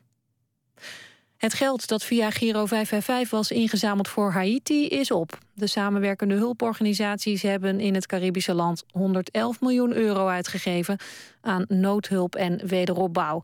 Haiti werd vijf jaar geleden getroffen door een aardbeving. Meer dan 200.000 mensen kwamen om en 300.000 Haitianen raakten gewond. Van het ingezamelde geld zijn huizen en scholen gebouwd. Is ook besteed aan schoon drinkwater en aan trainingen in rampenbestrijding. Volgens de samenwerkende hulporganisaties gaat het nu beter met Haiti, maar heeft het land nog altijd hulp nodig. De Franse politie is in Picardie op zoek naar de twee verdachten van de aanslag op het kantoor van Charlie Hebdo. In de regio, zo'n 80 kilometer ten noordoosten van Parijs, is een auto gevonden. Vermoedelijk hebben de twee verdachte broers die op hun vlucht achtergelaten. Zwaar bewapende agenten hebben twee dorpen in het gebied uitgekampt. Nu zijn ze op zoek in het bos van Retz, een bos dat groter is dan de stad Parijs. En in Parijs waren de afgelopen avond duizenden mensen bijeen op de Place de la République ter nagedachtenis aan de slachtoffers van de aanslag op Charlie Hebdo. Om acht uur werden als teken van rouw de lichten van de Eiffeltoren enkele minuten gedoofd. Ook in Nederland gingen duizenden mensen de straat op. Het weer nog. Het is droog en de temperatuur daalt naar een graad of 5. Later vannacht gaat het regenen. Dan neemt ook de wind toe. Aan de kust tot stormkracht. Komende dag blijft het regenen. Het is 9 tot 12 graden. Dit was het NOS Journaal. NPO Radio 1. VPRO.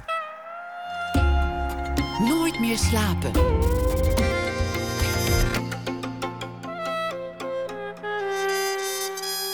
Met Pieter van der Wielen.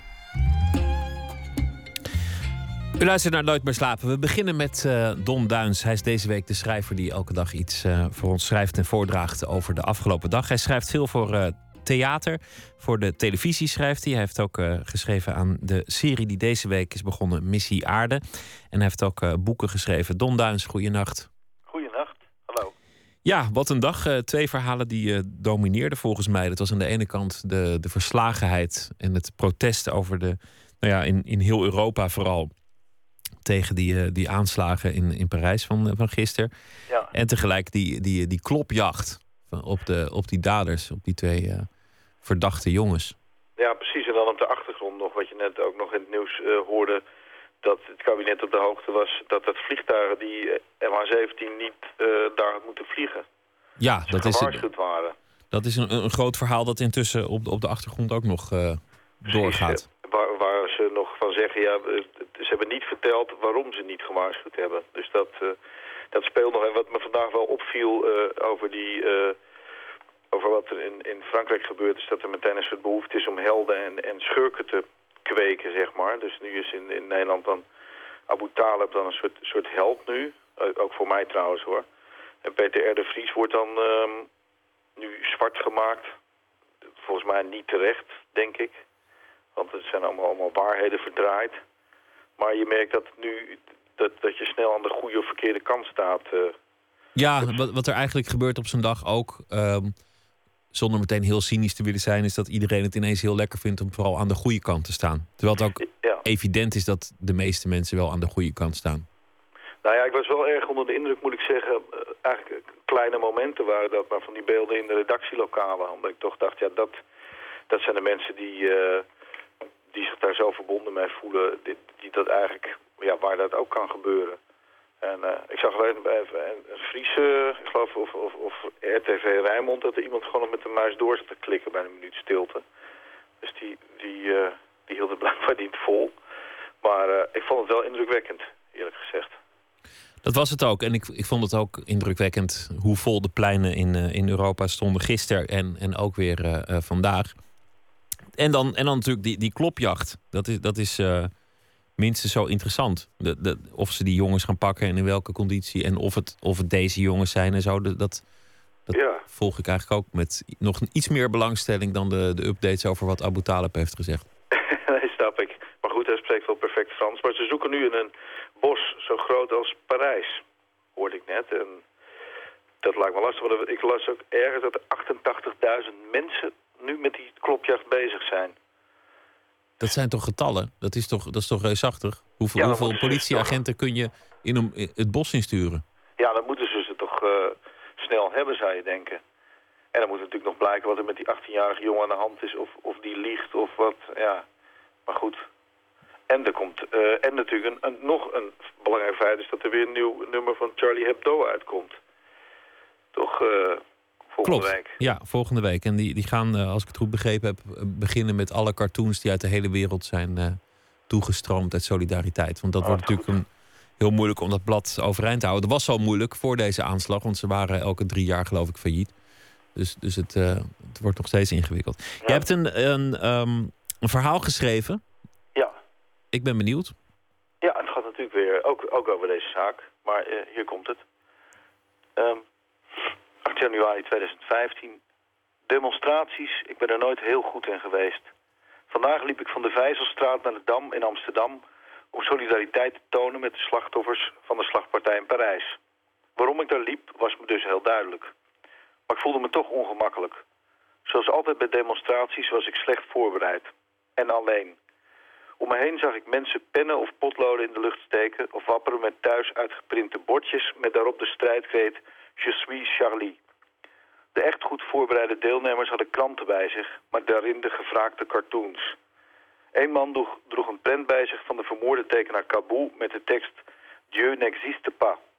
waarop een fundamentalist met een kalasjnikov op de tekening antwoordt... Si. Wrang, geestig, scherp. Ik haalde snel een balpen uit mijn zak die ik aan mijn jaszak vastmaakte. Twee stappen later was het ding alweer gevallen. Om ons heen was de koopavond gaande. Ik zag twee pubermeiden enthousiast de Forever 21 Flag Store ingaan. Zich duidelijk niet afvragend wat die duizenden mensen op straat deden. Bij de Dam aangekomen dacht ik terug aan de vorige keer dat ik hier betoogde op 2 november 2004, na de moord op Theo van Gogh. Er was toen door de burgemeester gevraagd om zoveel mogelijk herrie te maken, om potten en pannen mee te nemen, om het lawaai niet te laten verstommen. Ik had van thuis geen pan meegenomen, dat vond ik gek. Het zag zwart van de mensen die dag. Mensen met pannen, fluitjes, toeters, bekkens. Mensen met kinderen op hun nek. Mensen met verwilderde blikken in hun ogen. Ik werd bang voor die mensen, voor die hoeveelheid mensen. Het vlees van hun lichamen werd de dam opgeperst. Ik probeerde naar achteren te gaan, maar het ging niet. Ik kon niet horen wat er gezegd werd. Iedereen gilde en schreeuwde en floot en sloeg op de pannen. Ik begon mee te fluiten om niet uit de toon te vallen. Naast mij stond een stevige man met een bril die steeds maar één woord herhaalde als een soort mantra. Theo, Theo, Theo. Rita Verdonk begon een toespraak. De druk op de massa nam nog verder toe. Ik worstelde me er met moeite uit. Nu stond ik weer op de dam. Het is rustiger dan toen. Niemand schreeuwt, niemand trommelt, niemand fluit, niemand duwt. Toch ga ik weg voor de speeches beginnen. Die ga ik thuis op tv kijken. Want ik krijg het opnieuw benauwd van de hoeveelheid mensen... en van de gedachte dat er iets gaat gebeuren. Paniek, massahysterie of andere ellende. Je suis Charlie, hoorde ik vanavond, betekent ik ben dapper. Of het waar is, weet ik niet, maar het is een mooie gedachte. En ik ben het zeker niet, dapper. Al zei Eberhard van der Laan het misschien wel het mooist. Moed is niet de afwezigheid van angst, maar het kunnen overwinnen van angst. Zo. Een ander ding wat er, wat er ook aan vastzit, het, het ongemak wat in de tijd uh, bij Rita Verdonk werd gevoeld. En wat ik vandaag toch ook had, is uh, het wordt meteen politiek. Ja, Dit is ja. uiteindelijk politiek. En het is goed dat die politici er staan. En het zou schandalig zijn als ze er niet stonden. Maar ze zijn politici. En wat ze doen is politiek bedrijven. Ik had het ook toen uh, Sarkozy zich in Parijs meteen toch als de president wilde profileren. En voor het Elysée ging staan. Met, en hij was er op uitnodiging van Hollande. Het is allemaal uitgelegd. Ja. Maar toch, die man is politiek aan het bedrijven. En alle politici die er vanavond speeches gaven, zijn toch ook bezig met, met een zekere mate van scoringsdrift. Ja, je hoort zelfs wel het verschil in toon, denk ik dan, tussen iemand van, met een VVD-achtergrond die, die op een andere manier over vrijheid praat. Uh, en iemand van, met een PvdA-achtergrond. Dus dat, dat zit er zeker in, ja. Dat, uh, dat, dat wekt ook wat onbehagen op. Maar goed, ik heb dat dan toch bij Abu Talib niet.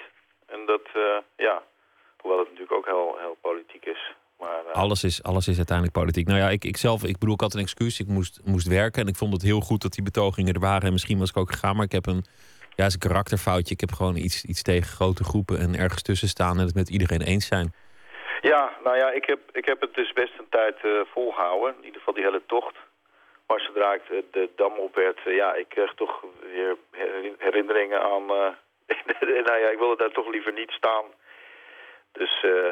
Maar het, het, lopen was, uh, het was bijna te gezellig. Het was, het was rustig en het was, uh, hoe zeg je dat, respectvol. Maar ik kwam toch ook bekenden tegen. Dan heb je opeens tijdens zo'n tocht leuke gesprekken. En dan denk je ook van, kan dat eigenlijk wel? Ja, tuurlijk kan dat. Daar, want daar dat is er niet voor bedoeld.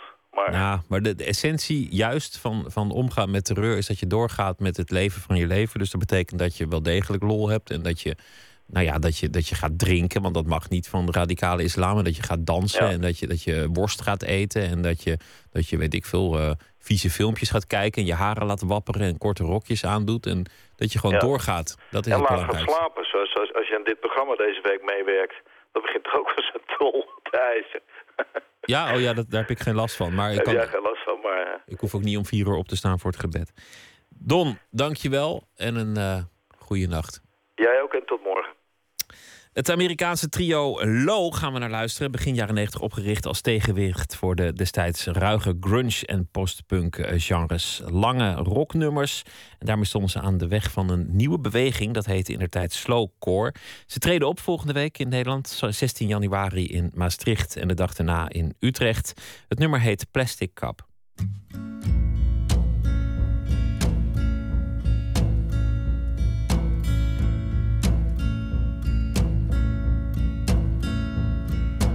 You could always count on your friends to get you high. That's right. You could always count on the rents to get you by.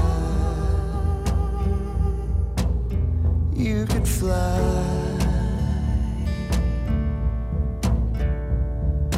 Now they make you piss into a plastic cup and give it up. The cup will probably be here long after we're gone. What's wrong?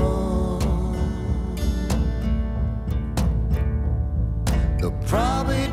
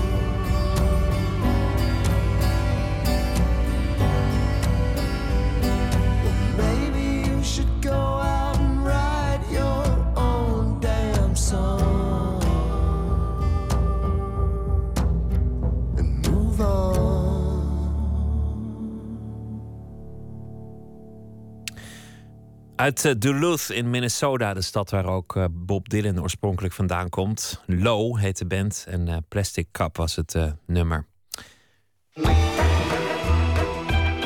Nooit meer slapen. De onrendabele mensen die de maatschappij niet genoeg opleveren en daarentegen geld kosten. Een term ooit verzonnen door columnist Marcel van Dam. Theatermaker, schrijver en acteur Juri Vos gebruikt die term nu als titel voor het nieuwe stuk dat hij schreef voor toneelgroep Oostpol. De onrendabele is het eerste deel in een cyclus die gaat over goede bedoelingen. Emmy Colau die spreekt Juri Vos over zijn goede bedoelingen en afkomst.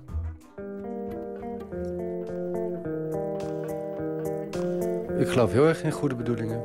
Ik denk dat eigenlijk 99% van alles wat wij mensen doen met de beste bedoelingen wordt gedaan. Ik geloof wel dat heel veel goede bedoelingen zeg maar heel slechte eh, resultaten hebben. Of eh, dat mensen uit onkunde of onvermogen dingen fout doen. De beruchte familie Dimitrov moet per direct op zoek naar een andere plek om te wonen. Binnen een week moeten ze hun ASO-woning in Amsterdam uit. De familie werd negen maanden geleden verplaatst naar een container aan de rand van de stad. Nadat ze jarenlang hun buren het leven zuur hadden gemaakt met herrie, bedreigingen en intimidaties. Maar ook in een container houden ze zich niet aan de afspraken. Dit is werkelijkheid. Maar over zo'nzelfde soort ASO-gezin schreef Jori Vos het eerste deel van zijn cyclus Goede Bedoelingen voor toneelgroep Oostpol. Een aan drugs verslaafde moeder die veel te jonge kinderen kreeg, de ontspoorde dochter en het dealervriendje. Ze worden tevergeefs betutteld door een maatschappelijk werkster die tot overmaat van ramp aan dramatherapie doet. En ze dreigen uit hun hufteproeven containerwoning gezet te worden. Ik had het idee om een verhaal te vertellen waarin het eh, alles mis zou gaan, zoals altijd bij theater eh, leuk is. En, eh, maar waarin je heel duidelijk zou kunnen zien dat het van alle partijen met de beste bedoelingen misging. En iedereen vanuit zijn wereldbeeld dacht eh, echt de boel te verbeteren of te helpen. Ze willen ons een heropvoeding opgeven met camera's erbij. Maar we zijn hier al kapot gemaakt door deze camera. Wij als maatschappij is- hebben niet het vermogen om die mensen te helpen. Of te weinig. En ik denk dat hulpverleners met hun handen in hun haar staan vaak. En dat heb ik in mijn stuk hoop ik een beetje grappig laten zien. Een- hulpverlener die ook echt niks kan. De weg naar de hel is geplaveid met goede bedoelingen. Dat is een mooi citaat, ja. Ja, precies, die. Ja, en kan je verklaren hoe dat komt? Nou ja, ik denk dat mensen. Ik denk dat het moeilijk is om jezelf als slecht te zien. Misschien zijn er wel mensen die dat doen. Ehm, maar ik denk dat de meeste mensen toch een uh, vergevingsgezind zijn over hun eigen handelen. En het moeilijker kunnen begrijpen wat andere mensen doen. Dus als ik be- be- bepaalde verkeerde keuzes maak, dan is er altijd wel een goede reden voor. En als mijn vriendin dat doet, is er natuurlijk geen goede reden voor. Snap je? Dus we zijn te weinig eh, zelfkritisch. Misschien. Maar ik wil proberen niet iets, iemand iets te verwijten met dit stuk. Eh, of ik denk ook niet dat die houding van de goede bedoelingen hebben ver- verwijtbaar is. Ik vind het goed dat mensen handelen vanuit wat zij denken dat het goede is. Alleen de meningen daarover verschillen nogal. Maar zelfs, kijk, alle mensen, denk ik, die nu in de politiek zitten... waarom zou je dat in godsnaam doen? Behalve als je echt iets denkt te verbeteren aan Nederland of aan de wereld. Eh, maar ja, je, je ziet dat de ideeën daarover echt nogal verschillend zijn. Investeren we in straaljagers of in thuiswerk? Wat je niet doet als politicus, zeg ik tegen de heer Wilders, mevrouw de voorzitter, is weglopen voor je verantwoordelijkheden. En dat is het grote verschil tussen mij en de heer Wilders. Bouwen we vijf baan snelwegen of bouwen we fijne verpleeghuizen? We moeten niet uit Europa. We moeten uit de crisis. Ik zou zeggen, we moeten uit Europa, want dan zijn we uit de crisis. U kiest voor de eerste. Ik kies voor de tweede. Ik kies Verlagen we de belasting voor subsidiëren villa's, national bouwen illustreren hoe groot het verschil is. Een politieke stel tussen u en mij. Sommige mensen kun je soms echt niet begrijpen hoe stom ze zijn. Maar toch gebeurt het uit goede bedoelingen, denk ik. Welke persoon welke goede bedoelingen precies heeft, hangt misschien wel af van de vraag vanuit welk milieu je komt. In de drie delen van de cyclus bekijkt Jori Vos de kwestie van het ASO-gezin vanuit drie verschillende standpunten. Maar uit welk milieu komt hij zelf eigenlijk? Nee, niet zo... eh, niet rijk. Mijn moeder heeft een tijd lang een uitkering gehad. Een jaar of zes, van mijn tiende tot mijn zesde. Dus we hadden weinig geld. Maar ik denk dat we wel een veel groter sociaal vangnet hadden dan... eh, ehm, dan veel mensen die in de uitkering leven. Mijn moeder had een uitkering, maar mijn, mijn opa is eigenlijk stiekem stinkend rijk, weet je wel. Dus er was, er was dan wel weer er was wel wat te lenen en te doen en zo. Ik, weet- ik weet er, er het fijne niet van, want ik was vooral aan het puberen toen en aan het blowen. Maar ehm, En je woont in Groningen, in wat voor soort buurt? nou, nou, ik woon in Haren, dat is in Groningen. En dan aan de verkeerde kant van het spoor, zo heet dat. Maar Haren is echt zo'n zo'n kakkersdorp, weet je zoals Laren of uh, Blaricum, maar dan van het noorden. En de verkeerde kant van het spoor is dan de, de ghetto. Dus dat is de, de, de rijtjeshuizen en de eh, ja, arme mensen van Haren, zeg maar. Ghetto in Groningen. Ja, maar het was echt ontzettend mee. Het was echt ontzettend. Het was een hele leuke, relaxe plek. En ik ging naar een hele leuke, eh, elitaire school. Ik had nou, net wat minder dure kleren dan sommige van mijn vriendjes. Maar uh, en ehm, het idee van de wereld willen verbeteren, had je dat in die puberteit? Ja, heel erg. Ja. Ja, ik wilde heel erg de wereld verbeteren. Ik was ook lid uh, vrij actief van uh, Dwars, de jonge organisatie van GroenLinks. En ik ben ja, best wel... Waar maakte je je dan druk over? Uh, Ja, waar maakte ik me druk over? Ik vond, ook gewoon, ik vond toen... Ik maakte me niet zoveel zorgen om dingen. Maar ik, ik vond het politiek uh, spel heel leuk. En ik hield, ik hield erg van politiek. Bewonderde politici. Dat is nogal veranderd in de laatste jaren. Maar ik denk voor de meeste mensen. Of voor veel mensen is het... Uh, niet omdat die politici zoveel slechter zijn geworden... maar de, de afbreukrisico. We zien er steeds meer doorheen, denk ik. En het zijn niet meer mensen waar je tegen je opkijkt. Het zijn steeds meer mensen waarop je bijna neer moet kijken of zo. Wat ik onterecht vind. Maar goed, uh, ja, ik, ik, ik wou ook politicus worden. En ik wilde dat soort. Ik wilde graag uh, debatten voeren en zo. En ik weet nog dat, dat ik dan met jonge VVD'ers, JOVD'ers in debat ging. En dat vond ik eigenlijk heel erg tof. Want die waren allemaal. Had Bok zijn vreselijke uh, dingen gezegd. over over uh, integratie en zo. Waarvan je nu denkt, dat zegt, zelfs GroenLinks zegt die dingen nu. Uh, maar uh, of dat een goede ontwikkeling is, weet ik ook, ontwikkeling is, weet ik ook niet. Maar in ieder geval, dat, dat soort dingen, daar ging ik dan tegen, tegen in. En dan, maar het ging me ook om het debat. Om het dus eigenlijk ook al om het theater. Dus niet zozeer politiek als vehikel om dingen te verbeteren of aan de kaak te stellen. Maar je vond het spel mooi. Ja, ik vond het spel heel mooi, ja. En natuurlijk denk ik ook wel, wil ik de wereld ook verbeteren. Is dat ook een... een uh... Maar ik ben steeds minder van overtuigd geraakt... Dat, je de, dat ik de wereld wil verbeteren door andere mensen ergens van te overtuigen. Ik wil zelf dingen goed doen, proberen... Uh, nou ja, weet ik veel, afval te scheiden en uh, zo min mogelijk vlees te eten. En, we, ja, ik weet het eigenlijk ook niet zo goed. Maar gewoon goede dingen, goed te leven, vriendelijk zijn voor mensen. Ik ben steeds meer overtuigd geraakt van dat heel veel mensen zelf ook ideeën hebben. En dat ik bijvoorbeeld met theater, met, met mijn vak, met theater, eh, heb ik geen zin om pamfletten te maken van mijn stukken. Dus ik wil niet mensen per se, sowieso de mensen die naar theater gaan, zijn meestal mensen die erg op mij lijken en dat ze goed, heel goed kunnen nadenken en, en een idee hebben over de wereld. En die hoef ik niet een pamflet voor te houden met wat er allemaal verkeerd is aan wat zij doen of zo. Maar ik wil wel een ruimte creëren waarin uh, en een onderwerp aandragen, waarom mensen, waardoor mensen zelf daarover na. Uh, ja, dat je ze uitnodigt om de discussie aan te gaan, om, erover na te denken en dan wel degelijk ergens te komen. Maar niet omdat ik zeg hoe het moet, want ik heb geen idee. Maar omdat ik zeg, nou, dus kom, laten we eens over dit onderwerp na gaan denken met z'n allen. En dan hopelijk krijgen een aantal mensen die er slimmer zijn dan ik... een heel goed idee ergens voor om weer een stapje verder te komen. Dus we kunnen wel degelijk ook... De, ik, heb, ik ben niet mijn... Hoe, hoe noem je dat? Ik ben niet het idee verloren dat ik, dat ik wel degelijk de wereld iets kan verbeteren. Maar misschien dacht ik vroeger... dat kan heel snel en heel makkelijk en heel veel... En ik ben wat bescheidener daarin geworden van wat ik kan bereiken. Of zo. Ja.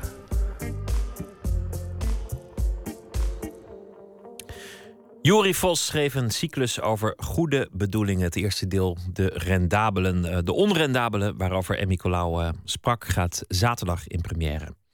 Ruby Turner was een eh, RB-zangeres, werd geboren in Jamaica, verhuisde op haar negende met haar familie naar Birmingham, Engeland.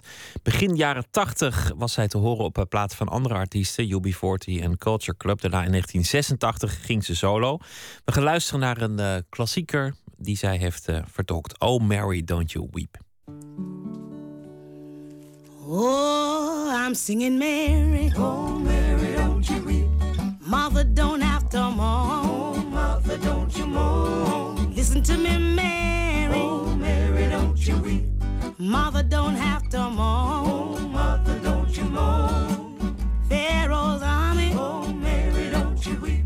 Got drowned in the sea one day. Drowned in the Red Sea. But Jesus said, Mary. Oh, Mary, don't you weep. Your little sister don't have to moan no more. Oh, Martha, don't you moan. Now can I get a witness? He said, Mary. Oh, Mary, don't you weep. Martha don't have to moan. Oh, Martha, don't you moan. Maybe somebody's sick today. Oh, Mary, don't you weep. Somebody ain't got no home. Oh, Martha, don't you moan. Pharaoh's army. Oh, Mary, don't you weep. They got drowned in the sea one Down day. in the Red. But I believe a man said, Mary, Oh, Mary, don't you weep. your little sister don't have to moan no Oh, more. Martha, don't you moan.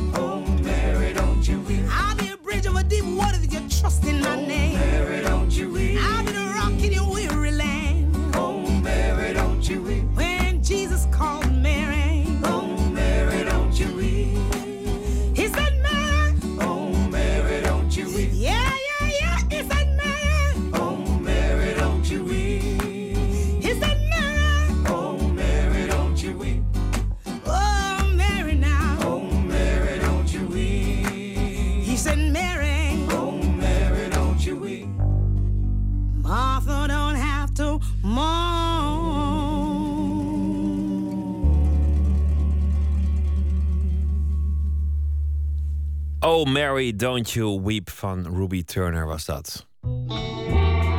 Nooit meer slapen.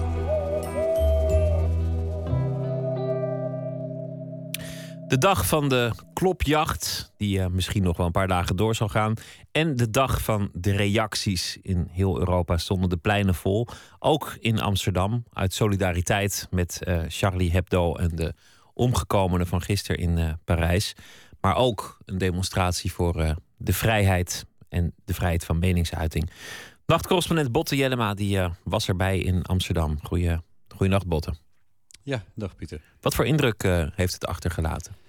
Ja, ik vond het eigenlijk best wel indrukwekkend. Ehm, want ik ben, in tegenstelling tot eh, je schrijver, ben ik wel gebleven. Ja. Maar in eh, Amsterdam leven, waar ik was, daar liepen dus zo'n eh 18.000 mensen mee. Eh, dat waren politiemensen, jour- journalisten, eh, striptekenaars. En er werden potloden en pennen uitgedeeld. Die werden omhoog gehouden door de demonstranten. Nou, in Rotterdam waren het er meer dan 4000 en in Utrecht 2 tot 3000. En overal in het land waren er bijeenkomsten. En straks wat meer over die eh, bijeenkomst in Amsterdam. Maar eerst wil ik je eventjes bijpraten over wat er vandaag aan verdere reacties waren. Nou, dat is, dat is nogal wat geweest. Ik, ik heb erg gelet op de cartoons. En, en dat vond ik eigenlijk prachtig uit de hele wereld. Spotprenten. En precies zoals Joost Zwarte gisteren in, in dit programma schetste hoe de sfeer was op de redactie van Charlie Hebdo. Kijk, ik heb nog een leukere. Kijk, ik heb nog een betere. Tegen elkaar opbieden. En, en dat vond ik eh, prachtig om te zien. Ja, heel veel cartoon- cart- cartoonisten die eh, zijn in de pen eh, geklommen. Er zijn ook veel in de Nederlandse kranten eh, verschenen. Ehm, eh, vooral de laatste tekening van hoofdredacteur van Charlie Hebdo... die stond veel afgedrukt. NRC Next die was helemaal onherkenbaar geworden... doordat de voorkant er helemaal uitzag als een editie van Charlie Hebdo. Ehm, de kranten die drukten ook eigenlijk allemaal die leuzen af... of op foto's of als statement, je suis Charlie... En ehm, ja, de huiscartoonisten van de dagbladen... die tekenen ook bijna zonder uitzondering over de trieste gebeurtenis. En columnisten die schreven er eh, bijna allemaal over. Eh Arnon Grunberg op de voorpagina van de Volkskrant over... ehm, die zei, eh, een profeet die geen satire verdraagt, is geen profeet. Ehm, maar wat ook wel mooi was, internationaal... eventjes de Amerikaanse, beetje een hype-site is dat. Dat is BuzzFeed.com. Ehm, die heeft ehm, eh, internationaal de cartoons eh, verzameld. En de sterkste vonden zij een cartoon van uh, David Pope... waar je een neergeschoten persoon ziet die een terrorist en een terrorist. En die zegt, he drew first. Nou, in het Engels heeft he drew first twee betekenissen. De eerste is van, ja, hij trok eerst een wapen. En het betekent ook, hij tekende het eerst. Um, nou ja, een, een mooie cartoon, schrijnend ook. Um, maar wat verder opvalt op BuzzFeed is dat ze op nummer 2 en op nummer 5 uh, Nederlandse cartoonisten hebben. Namelijk uh, Oppenheimer en Bertrams. Ruben L. Oppenheimer die tekende twee omhooggerichte potloden... waar een vliegtuig in lijkt te vliegen. Een beetje als een soort 11 september. En Joep Bertrams, die was de nummer 5... die tekende een lichaam waar het hoofd van afgehakt is waaruit de open nek toch nog een uh, tong wordt uitgestoken... naar een beetje verdwaasde man met een tulband en een uh, bebloed kapmes. De cartoonisten waren dat. De, er waren ook nog de, de cabaretiers die, die reageerden. Ja. Uh, onder meer een, een video van Hans Theeuwen die opmerkelijk was. Ja, hij heeft het een zelfmoordtape genoemd. Luister even naar dit kleine stukje. Dus de strijd moet doorgaan tegen de fascisten. Maar gaan dat doen natuurlijk met humor, want daar zijn wij van, van het lachen. En uh, had ik gedacht dat we een prachtige act gaan maken... waar de profeet Mohammed gewoon binnenkomt lopen met bier. En dat geeft hij dan en dan zeg ik zo, dankjewel. Ga ik tekenen. Ik hoop dat mag, maar ik denk het niet. Ja, ja, de video trekt heel veel aandacht. Maar om heel eerlijk te zijn kan ik er niet echt veel chocola van maken... wat hij er nou exact mee bedoelt. Maar goed, um, gisteravond veel comedians bij De Wereld Draait Door. Daar uh, refereerde onze schrijver ook al aan. Maar vandaag kwamen er ook veel reacties. Uh, de, de, de, Amerikanen lopen natuurlijk in tijd een beetje achter op ons. Dus die, die reacties van de uh, late night shows die kwamen nu pas. Hier is John Stewart van The Daily Show. Our hearts are, are with the staff of Charlie Hebdo and their families tonight. I know very few people go into comedy... as an act of courage, mainly because uh, it shouldn't have to be that. It shouldn't be an act of courage. It should be taken as established law. Ja, het uh, wordt als moedig gezien om, om komiek te zijn en om grappen te maken, maar dat zou niet zo moeten zijn, eigenlijk. Nee, hij maakt natuurlijk overal graag grappen over. Nu doet hij dat eventjes niet. Um, ja, er waren meer uh, Amerikaanse komieken die uh, gebruik geworden van, van een beetje van de gelijke strekking uh, gebruikt. Het was eigenlijk voor heel veel grappenmakers even een moment om een pas op de plaats te maken. Even te realiseren wat betekent het werk wat wij doen nu eigenlijk. Dat was bij Nederlanders was dat ook zo. bijvoorbeeld bij stripmaker Flo de Goede. Die publiceert onder andere in het Parool. Hij schreef op Facebook ja, gisteren zet hij dat erop. Vandaag nog trotser op mijn beroep dan ik al was. En hij uh, uh, maakte vandaag samen met fotostripmaker Ipe Driessen... de voorkant van de PS-bijlage van het uh, Parool. Zij gingen vanavond samen naar de demonstratie in Amsterdam... en ik volgde hen daarbij. Flo en Ipe, jullie hebben de voorkant van het Parool van vandaag gemaakt. Wat stond erop? daar stond een, een, strip van ons tweeën. Ja, dat, dat, ja, god, jezus, leg jij het even uit. Het is, jou, het is jouw tekst. het uh, ging erover dat, uh, dat dat nu eigenlijk het moment is om grappen te maken. Dat je de, de, nu daar niet mee moet stoppen. Nu, ja. Ja, ja. En, uh, maar dan proberen we een grap te verzinnen hierover en dan komen we daar niet op. Maar als we een grap hadden geweten, dan hadden we hem gemaakt. En dat is dan de grap. Wat is de reden voor jullie om nu mee te lopen in deze mars? Solidariteit. Dat is de voornaamste reden eigenlijk. En gewoon inderdaad, ik, ik voel me nu persoonlijk als uh, tekenaar wel een uh, stuk krachtiger en trotser. Uh, ja, dat zit hier op Facebook. Ja, dat, dat we kunnen maken wat we willen en dat dat ook moet doorgaan. Ja, wat ik een goede cartoon vond een tijdje terug was uh, toen met die onthoofdingen van IS. En toen was net bekend geworden dat die, die, die Beul dat dat een Britse rapper was. En Fok en Suk hadden toen een cartoon dat Fok en Suk daar geknieuwd zitten in die overals. En die zeggen dan, als hij maar niet gaat rappen. nou ja, die cartoon die vond ik zo grappig, omdat dat is zo'n extreem grimmig onderwerp. En um, ja, daar moet, moet, je toch om lachen.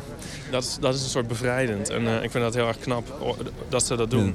De relativerende functie van, van de humor in, uh, in cartoons. Dus die relativerende functie die dat heeft. Nou, we liepen uh, vanaf het Instituut Français de uh, oftewel voorheen Maison Descartes. Dat is het, dus het consulaat, Frans consulaat. liepen we naar de Dam. Daar zouden enkele toespraken worden gehouden. En daar net aangekomen liep ik Diederik Samson tegen het lijf... fractievoorzitter van de PvdA in de Tweede Kamer. Ik vroeg hem ook waarom hij meeliep. Ik denk net als de reden, dezelfde reden waarom al die andere mensen hier zijn. Om een, gezamenlijk te laten zien dat we het niet pikken. En dat we onze vrije samenleving niet om zeep laten helpen door deze barbarij. En ik vind het mooi dat heel veel mensen datzelfde gevoel hadden. En hier met z'n allen staan. Hier en in tientallen andere steden ook. Er zijn hier ook heel veel eh, stripmakers, eh, cartoonisten en eh, striptekenaars. Heeft u een boodschap voor hen? Ga vooral door. Laat je niet angst aanjagen. Laat je niet angst aan praten. Wij zijn er om, om dat te beschermen. En dat is ons niet altijd gelukt. Dat hebben we gisteren natuurlijk gezien. Maar uh, dat moet ons wel blijven lukken. Het vrije woord mag nooit om zeep geholpen worden. Deze aanslag uh, moet natuurlijk een averechts effect hebben. En dat, je ziet al dat Charlie Hebdo al heeft aangekondigd... om volgend jaar, volgende week in een oplage van 1 miljoen... dat is geloof ik 15 keer zoveel als ze normaal verkopen... dan zie je dus dat die terroristen niet hebben bereikt wat ze willen bereiken. En zo hoort het. Ja, ik liep verder met, uh, met Ipe en met Flo. We kwamen de toespraken van onder meer de burgemeester... en van premier Mark Rutte. Wij staan hier omdat haat en geweld het niet mogen en het ook nooit zullen winnen van respect en verdraagzaamheid.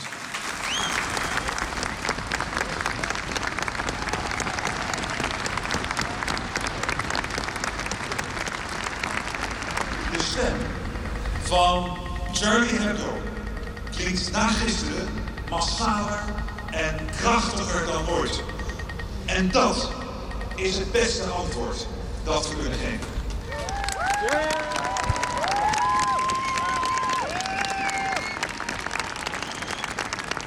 Die, die toespraken die er net waren, wat vonden jullie ervan?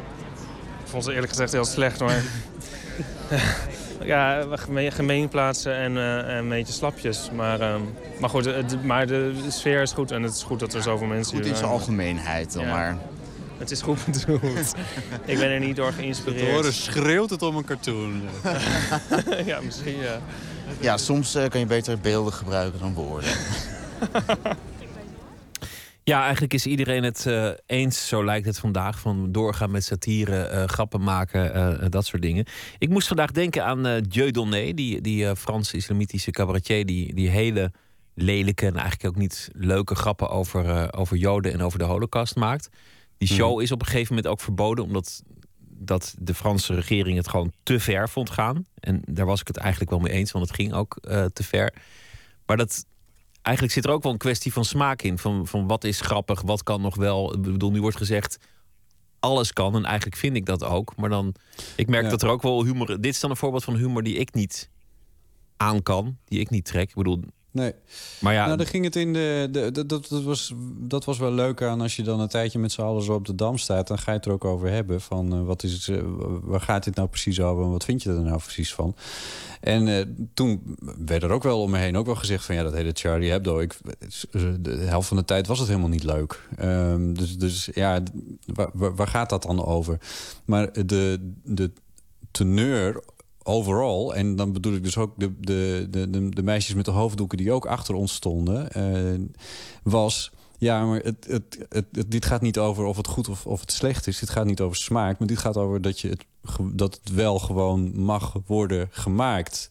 ja, Eh, en als je echt vindt dat het niet kan, zoals in het geval van Dieudonné... dan, dan los je dat misschien op via de rechter, via een kort geding. En eigenlijk vind ik ook dat al een beetje... Nou ja, je kan ook niet. zo'n zo, zo Maar- cabaretier, dan- dat- je kan er ook gewoon niet naartoe gaan. Precies, maar, maar je moet tegen een stootje kunnen. En, en, en moord, evident, is natuurlijk gewoon buiten alle grenzen. En wat er gisteren is gebeurd, is zo ongelooflijk barbaars en, en, en schokkend. Ja. Dat, ja, de- elke discussie over de grenzen van humor, die, die, eh, die valt ook meteen weer uit het raam, omdat dit zo walgelijk is. Dat het, eh, ja, waar hebben we het eigenlijk en over? In die zin, hè, wat, wat Flo ook zei, van dit gaat over die, die, ehm, die ja, manifestatie was het eigenlijk meer dan demonstratie. Maar het, ehm, dit ging over eh, support, dit ging over solidariteit. Van, ja, de, de- hoe, wat, wat, wat, we vinden dat we dingen, de, vrijheid van meningsuiting, daar komt het gewoon eigenlijk op neer. Dankjewel, Botte Jellema, voor het verslag van de betoging in Amsterdam. Volgende week in eh, Groningen, Eurosonic Noorderslag. Een eh, jaarlijks festival waar nieuwe bands en oude bands zich presenteren aan eh, pers en publiek. Een van de optredende artiesten zal zijn de zangeres Soleil Stefans Dottir uit IJsland. Elektronische pop maakt ze onder haar eigen naam Soleil. Van het debuut We Sink uit 2011 het nummer Pretty Face.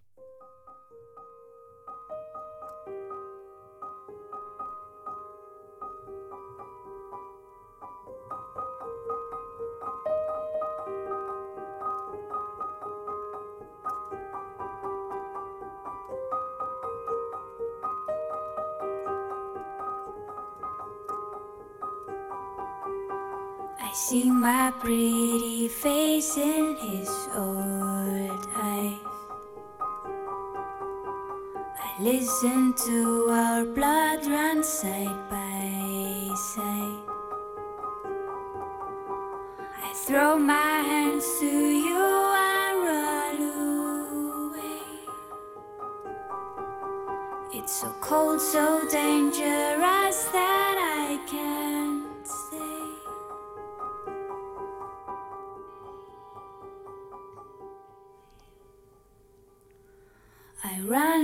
from you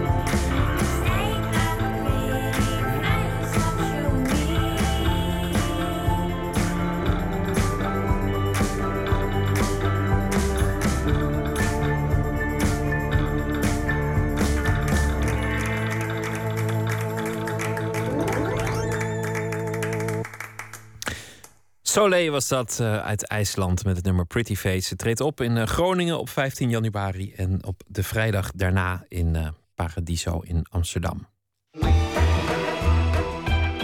Nooit meer slapen. Bij voodoo denk je aan eh, mensen kwaad toewensen en kwaad toebrengen via naalden in een poppetje. Maar het is nog veel meer dan dat. Het is een Afrikaanse religie die mee is gekomen met de slaven naar Amerika. En speelde een grote rol in eh, de stad New Orleans. In het eh, begin van de periode waarin ook de jazz en andere muzieksoorten ontstonden. Je kunt ook positieve voodoo doen bijvoorbeeld. Het zijn gewoon heel veel rituelen. En die komen ook altijd terug in verschillende muziekvormen. Het idee van uh, NRC-muziekrecensent en schrijver Leendert van der Valk is dan ook om in zijn volgende boek het spoor terug te volgen. Van New Orleans terug naar Haiti, de Cariben, Zuid-Amerika en naar Togo en Benin op zoek naar de wortels van de voodoo. Het begon allemaal in de platenkast van Van der Valk. Onze verslaggever Matthijs Deen die ging daar kijken naar het uh, verhaal van de muziek en de voodoo. Ja, dus de sectie uh, uh, nou ja, Afrikaans, et cetera, staat hier. Ja. En um, het is een beetje een combinatie van platen die ik heb. En ook Want dat is uiteindelijk je, je finish, hè? Ja, ik ben al naar New Orleans geweest voor research hiervoor. Dus daar begint de reis eigenlijk. Mississippi Delta en vooral New Orleans. En dan uh, via Caribisch gebied en via ook uh, bijvoorbeeld uh, Curaçao en Suriname. Ook om de Nederlandse rol daarbij toch echt te bekijken. En dan terug naar West-Afrika, ja. Kan je iets tevoorschijn pakken en, en opzetten laten horen? En dan Ja. even uitleggen? Zeker. Even, even deze eraf. hey, waarom vinyl trouwens? Omdat ik eh, het ja, echt, echt veel fijner vind eh, klinken. Maar dat is een discussie waar je nooit uitkomt. Want de een, het ene plaatje klinkt beter op vinyl en de andere weer beter digitaal.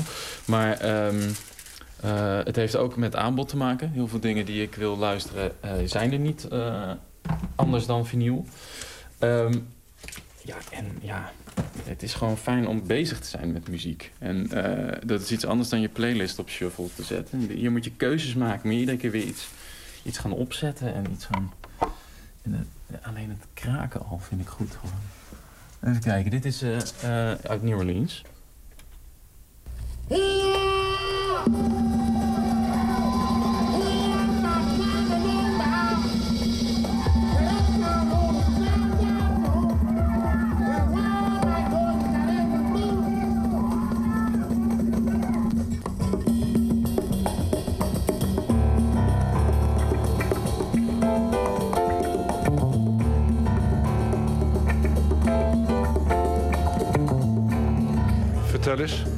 Dit zijn de, de Wild Magnolias.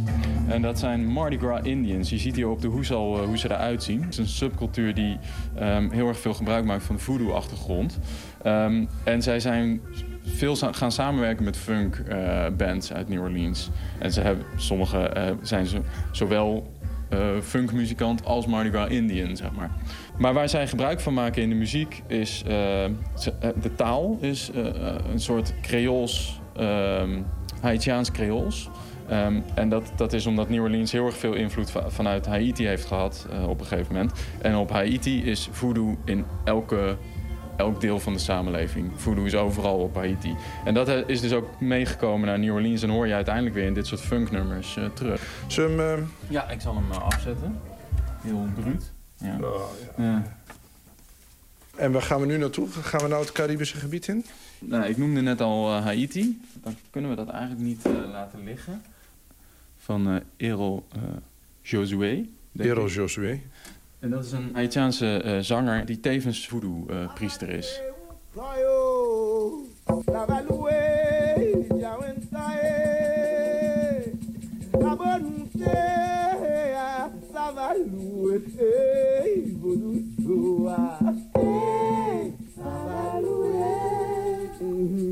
Waar moeten we nou op letten als je dit hoort? Wat in voodoo heel erg belangrijk is, is dat het uiteindelijk gaat het om in trance raken. De muziek en het eh, zingen is bedoeld om uiteindelijk eh, open te staan voor de geest die bezit gaat nemen van jou. En eh, als je vervolgens, eh, ja, eh, als zodra die geest dat heeft gedaan, dan kunnen anderen eh, met jou eh, communiceren. Want jij bent dan op dat moment die voodoo-geest.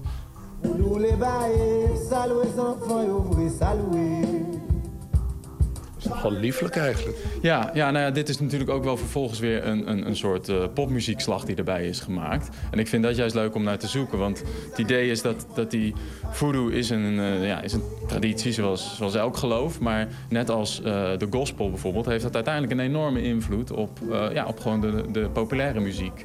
En, en dat verhaal ehm, ja, wordt maar erg weinig verteld. Omdat er nog steeds zo'n eh, enorm taboe rondom, dat, eh, rondom die term voodoo hangt. Hè? Dat, Omdat? Nou ja, dat associëren heel erg veel mensen natuurlijk eh, met naalden en poppetjes en met zwarte magie. Terwijl wat het, wat het eigenlijk is, is...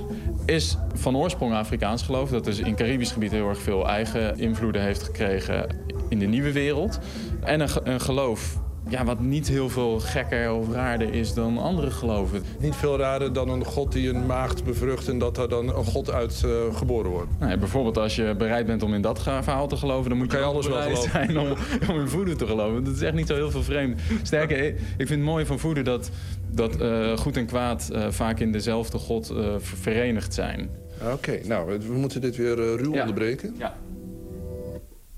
Dit was eh, Haiti dus. Ja. Dus dan zit je eigenlijk al in, in de heartland van het, van het, van het westerse voodoo. Ja, klopt, ja. ja. Eh, en dan is het misschien aardig om nog iets, ehm, eh, iets eh, Surinaams te laten horen. Waarom niet? Of nou, ik, ik, ik zoek toch even een ander. Want dan ga ik voor de meest eh, bekende eh, Surinaamse zanger. eh, Lieve Hugo. Eh, de King of Caseco ook wel. En nog is het aardigste nummer, vind ik... Koduku Lukubung.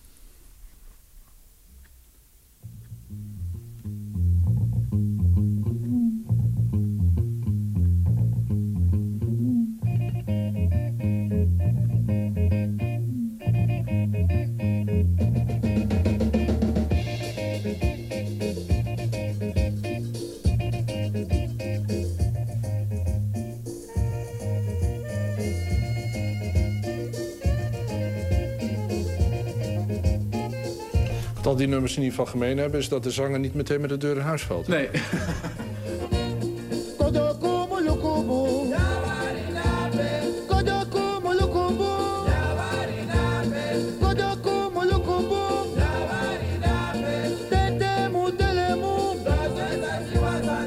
Is de zang een antwoord, is dat belangrijk? Ja, ja zeker. Dat is ook, ook wel echt een Afrikaanse invloed. eh, waarin je dus inderdaad altijd eh, dat hebt van de zanger eh, en het koor dat antwoordt. Maar dat, dat koor is ook, zijn ook alle toehoorders. Hè? Iedereen doet, doet mee wat dat betreft. Het is ook iets wat je heel erg in gospel hoort. Dus ook een, eigenlijk een heel erg Afrikaanse invloed in, in de gospel. Heeft dat ermee te maken dat de bron uiteindelijk iets ritueels had? Dat het eh, altijd iets gezamenlijks is geweest? Ja, dat, dat denk ik wel dat dat, dat, dat inderdaad de achtergrond is. Ehm, nogmaals, het gaat er dus om die trans. En, eh, en, en dat, dat kun je alleen maar bereiken als, als iedereen in de ruimte zeg maar, echt, eh, echt één is. Maar dat wil zeggen dat dus de zanger oorspronkelijk de rol van een soort voorman of priester vervult. Ja, dat. Eh, en nog belangrijker, denk ik, van oorsprong is de, de master drummer die je eh, hebt. Dus eh, dat is degene die ook in dit nummer zit een, een ritme. Dat refereert aan de voodoo-slang. Voodoo snaky heet die in, in Suriname. En die is een van de grondwinti. Dus een van de geesten die met de, met de aarde te maken heeft. Dat was lieve Hugo. We gaan nu de, de oceaan over, Ja. terug naar het oosten. Ja. Want waar komen we nu terecht? We komen nu in Togo. En eh, Togo en eh, Benin, twee kleine landjes die tussen eh, Ghana en Nigeria in liggen... ehm, die vormen eigenlijk het hart van de eh voodoo-cultuur. Vanuit daar zijn natuurlijk ook veel slavenschepen eh, vertrokken. Ehm, en, ehm, nou ja, en dat is nog niet gezegd, maar het lijkt me duidelijk... dat die voodoo via de slavenschepen verspreid is over de wereldbol. Nou, eh, hier kom je dan in het, eh, in het hart van het voodoo-land... Nou, kijk, de band heet ook eh, Voodoo Game. Het is duidelijk dat, dat zij refereren ook aan die, aan die voodoo. En de zanger hiervan is Togolees, Peter Solo. En hij heeft met een aantal Franse muzikanten voodoo-ritmes en de voodoo-zang bewerkt tot muzikale partijen. Even kijken, dan doe ik uh, Pas Content.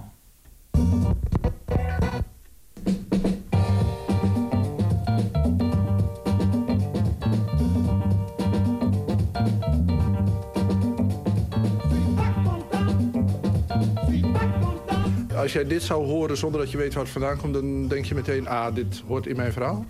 Eh, ja, inmiddels herken ik dit dan wel niet zozeer omdat je hier al heel direct die voodoo in hoort, maar eh, wel omdat dit duidelijk de, ehm, de jaren 70 eh, West-Afrikaanse funk is. En ehm, nou ja, een van de belangrijkste daarbij is, eh, is de uitvinder van de Afrobeat, Fela Kuti. Nou, daar lenen zij ook heel duidelijk van. En ook die was zeer met voodoo bezig. En ja, het is onvermijdelijk.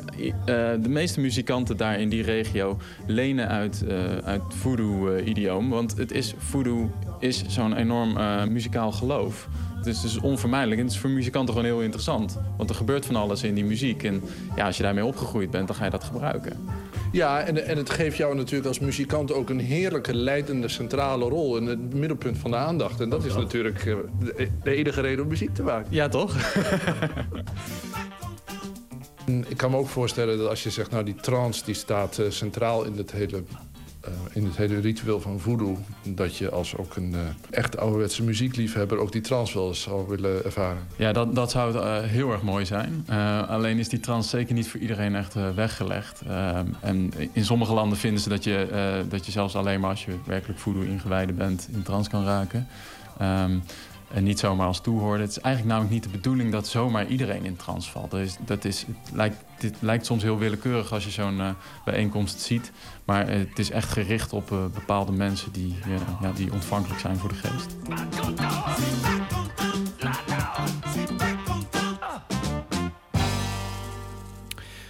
Als je Leendert van der Valk zijn zoektocht naar de voodoo in de muziek wil volgen, kun je terecht op zijn website voden.nl.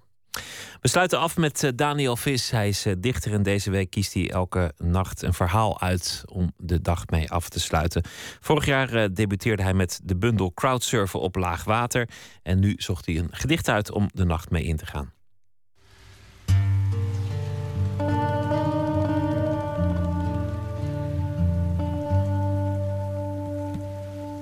Van de Nederlandse dichter Erik Jan Harmens verscheen onlangs bij Lebowski Open Mond. Een eh, bundel met allemaal titelloze korte gedichten. Die eh, in, eh, nou ja, zoals Harmens dat kan, in hele functionele, superkorte taal een, een enorme wereld weten bloot te leggen. En Erik is een heel droog, hele droge dichter. Dat spreekt mij, spreekt mij altijd wel aan. Ik zal proberen om niet zijn voordracht te veel na te doen... want ik schijn al erg op zijn manier van voordragen, voordragen te lijken. Dus ik probeer er toch een beetje een Daniel-sfeertje aan te geven. Het is het eh, laatste eh, gedicht uit de bundel. Sorry dat ik niet beter kan. Sorry dat dit het is. Sorry dat er niet nog iets achteraan komt. Geen grande finale van taal. Het lijkt nog het meest op lachen. Maar niet zoals vroeger op het fietspad. Je zegt dat ik niet wil veranderen. Maar ik wil juist dat niets hetzelfde blijft. Dichter Daniel Vis was dat. Morgen in Nooit meer slapen komt cabaretier Tim Kams langs. Hij is de bedenker en regisseur van de serie Missie Aarde. Het eh, eerste deel wordt morgen op de televisie uitgezonden. Een eh, science fiction comedie die zich afspeelt in het jaar 2063. En het eh, volgt zeven Nederlandse astronauten die met hun ruimteschip door het heelal reizen met maar één doel: het vinden van een nieuwe thuisplaneet voor de mensheid voordat de aarde helemaal verdwijnt onder de zeespiegel. Dat eh, morgen in Nooit meer slapen. Voor nu een hele goede nacht. Morgen een leuke dag. En straks op deze zender eh, de Nachtzuster met eh, Astrid de Jong. En graag weer tot de volgende keer. Goeienacht.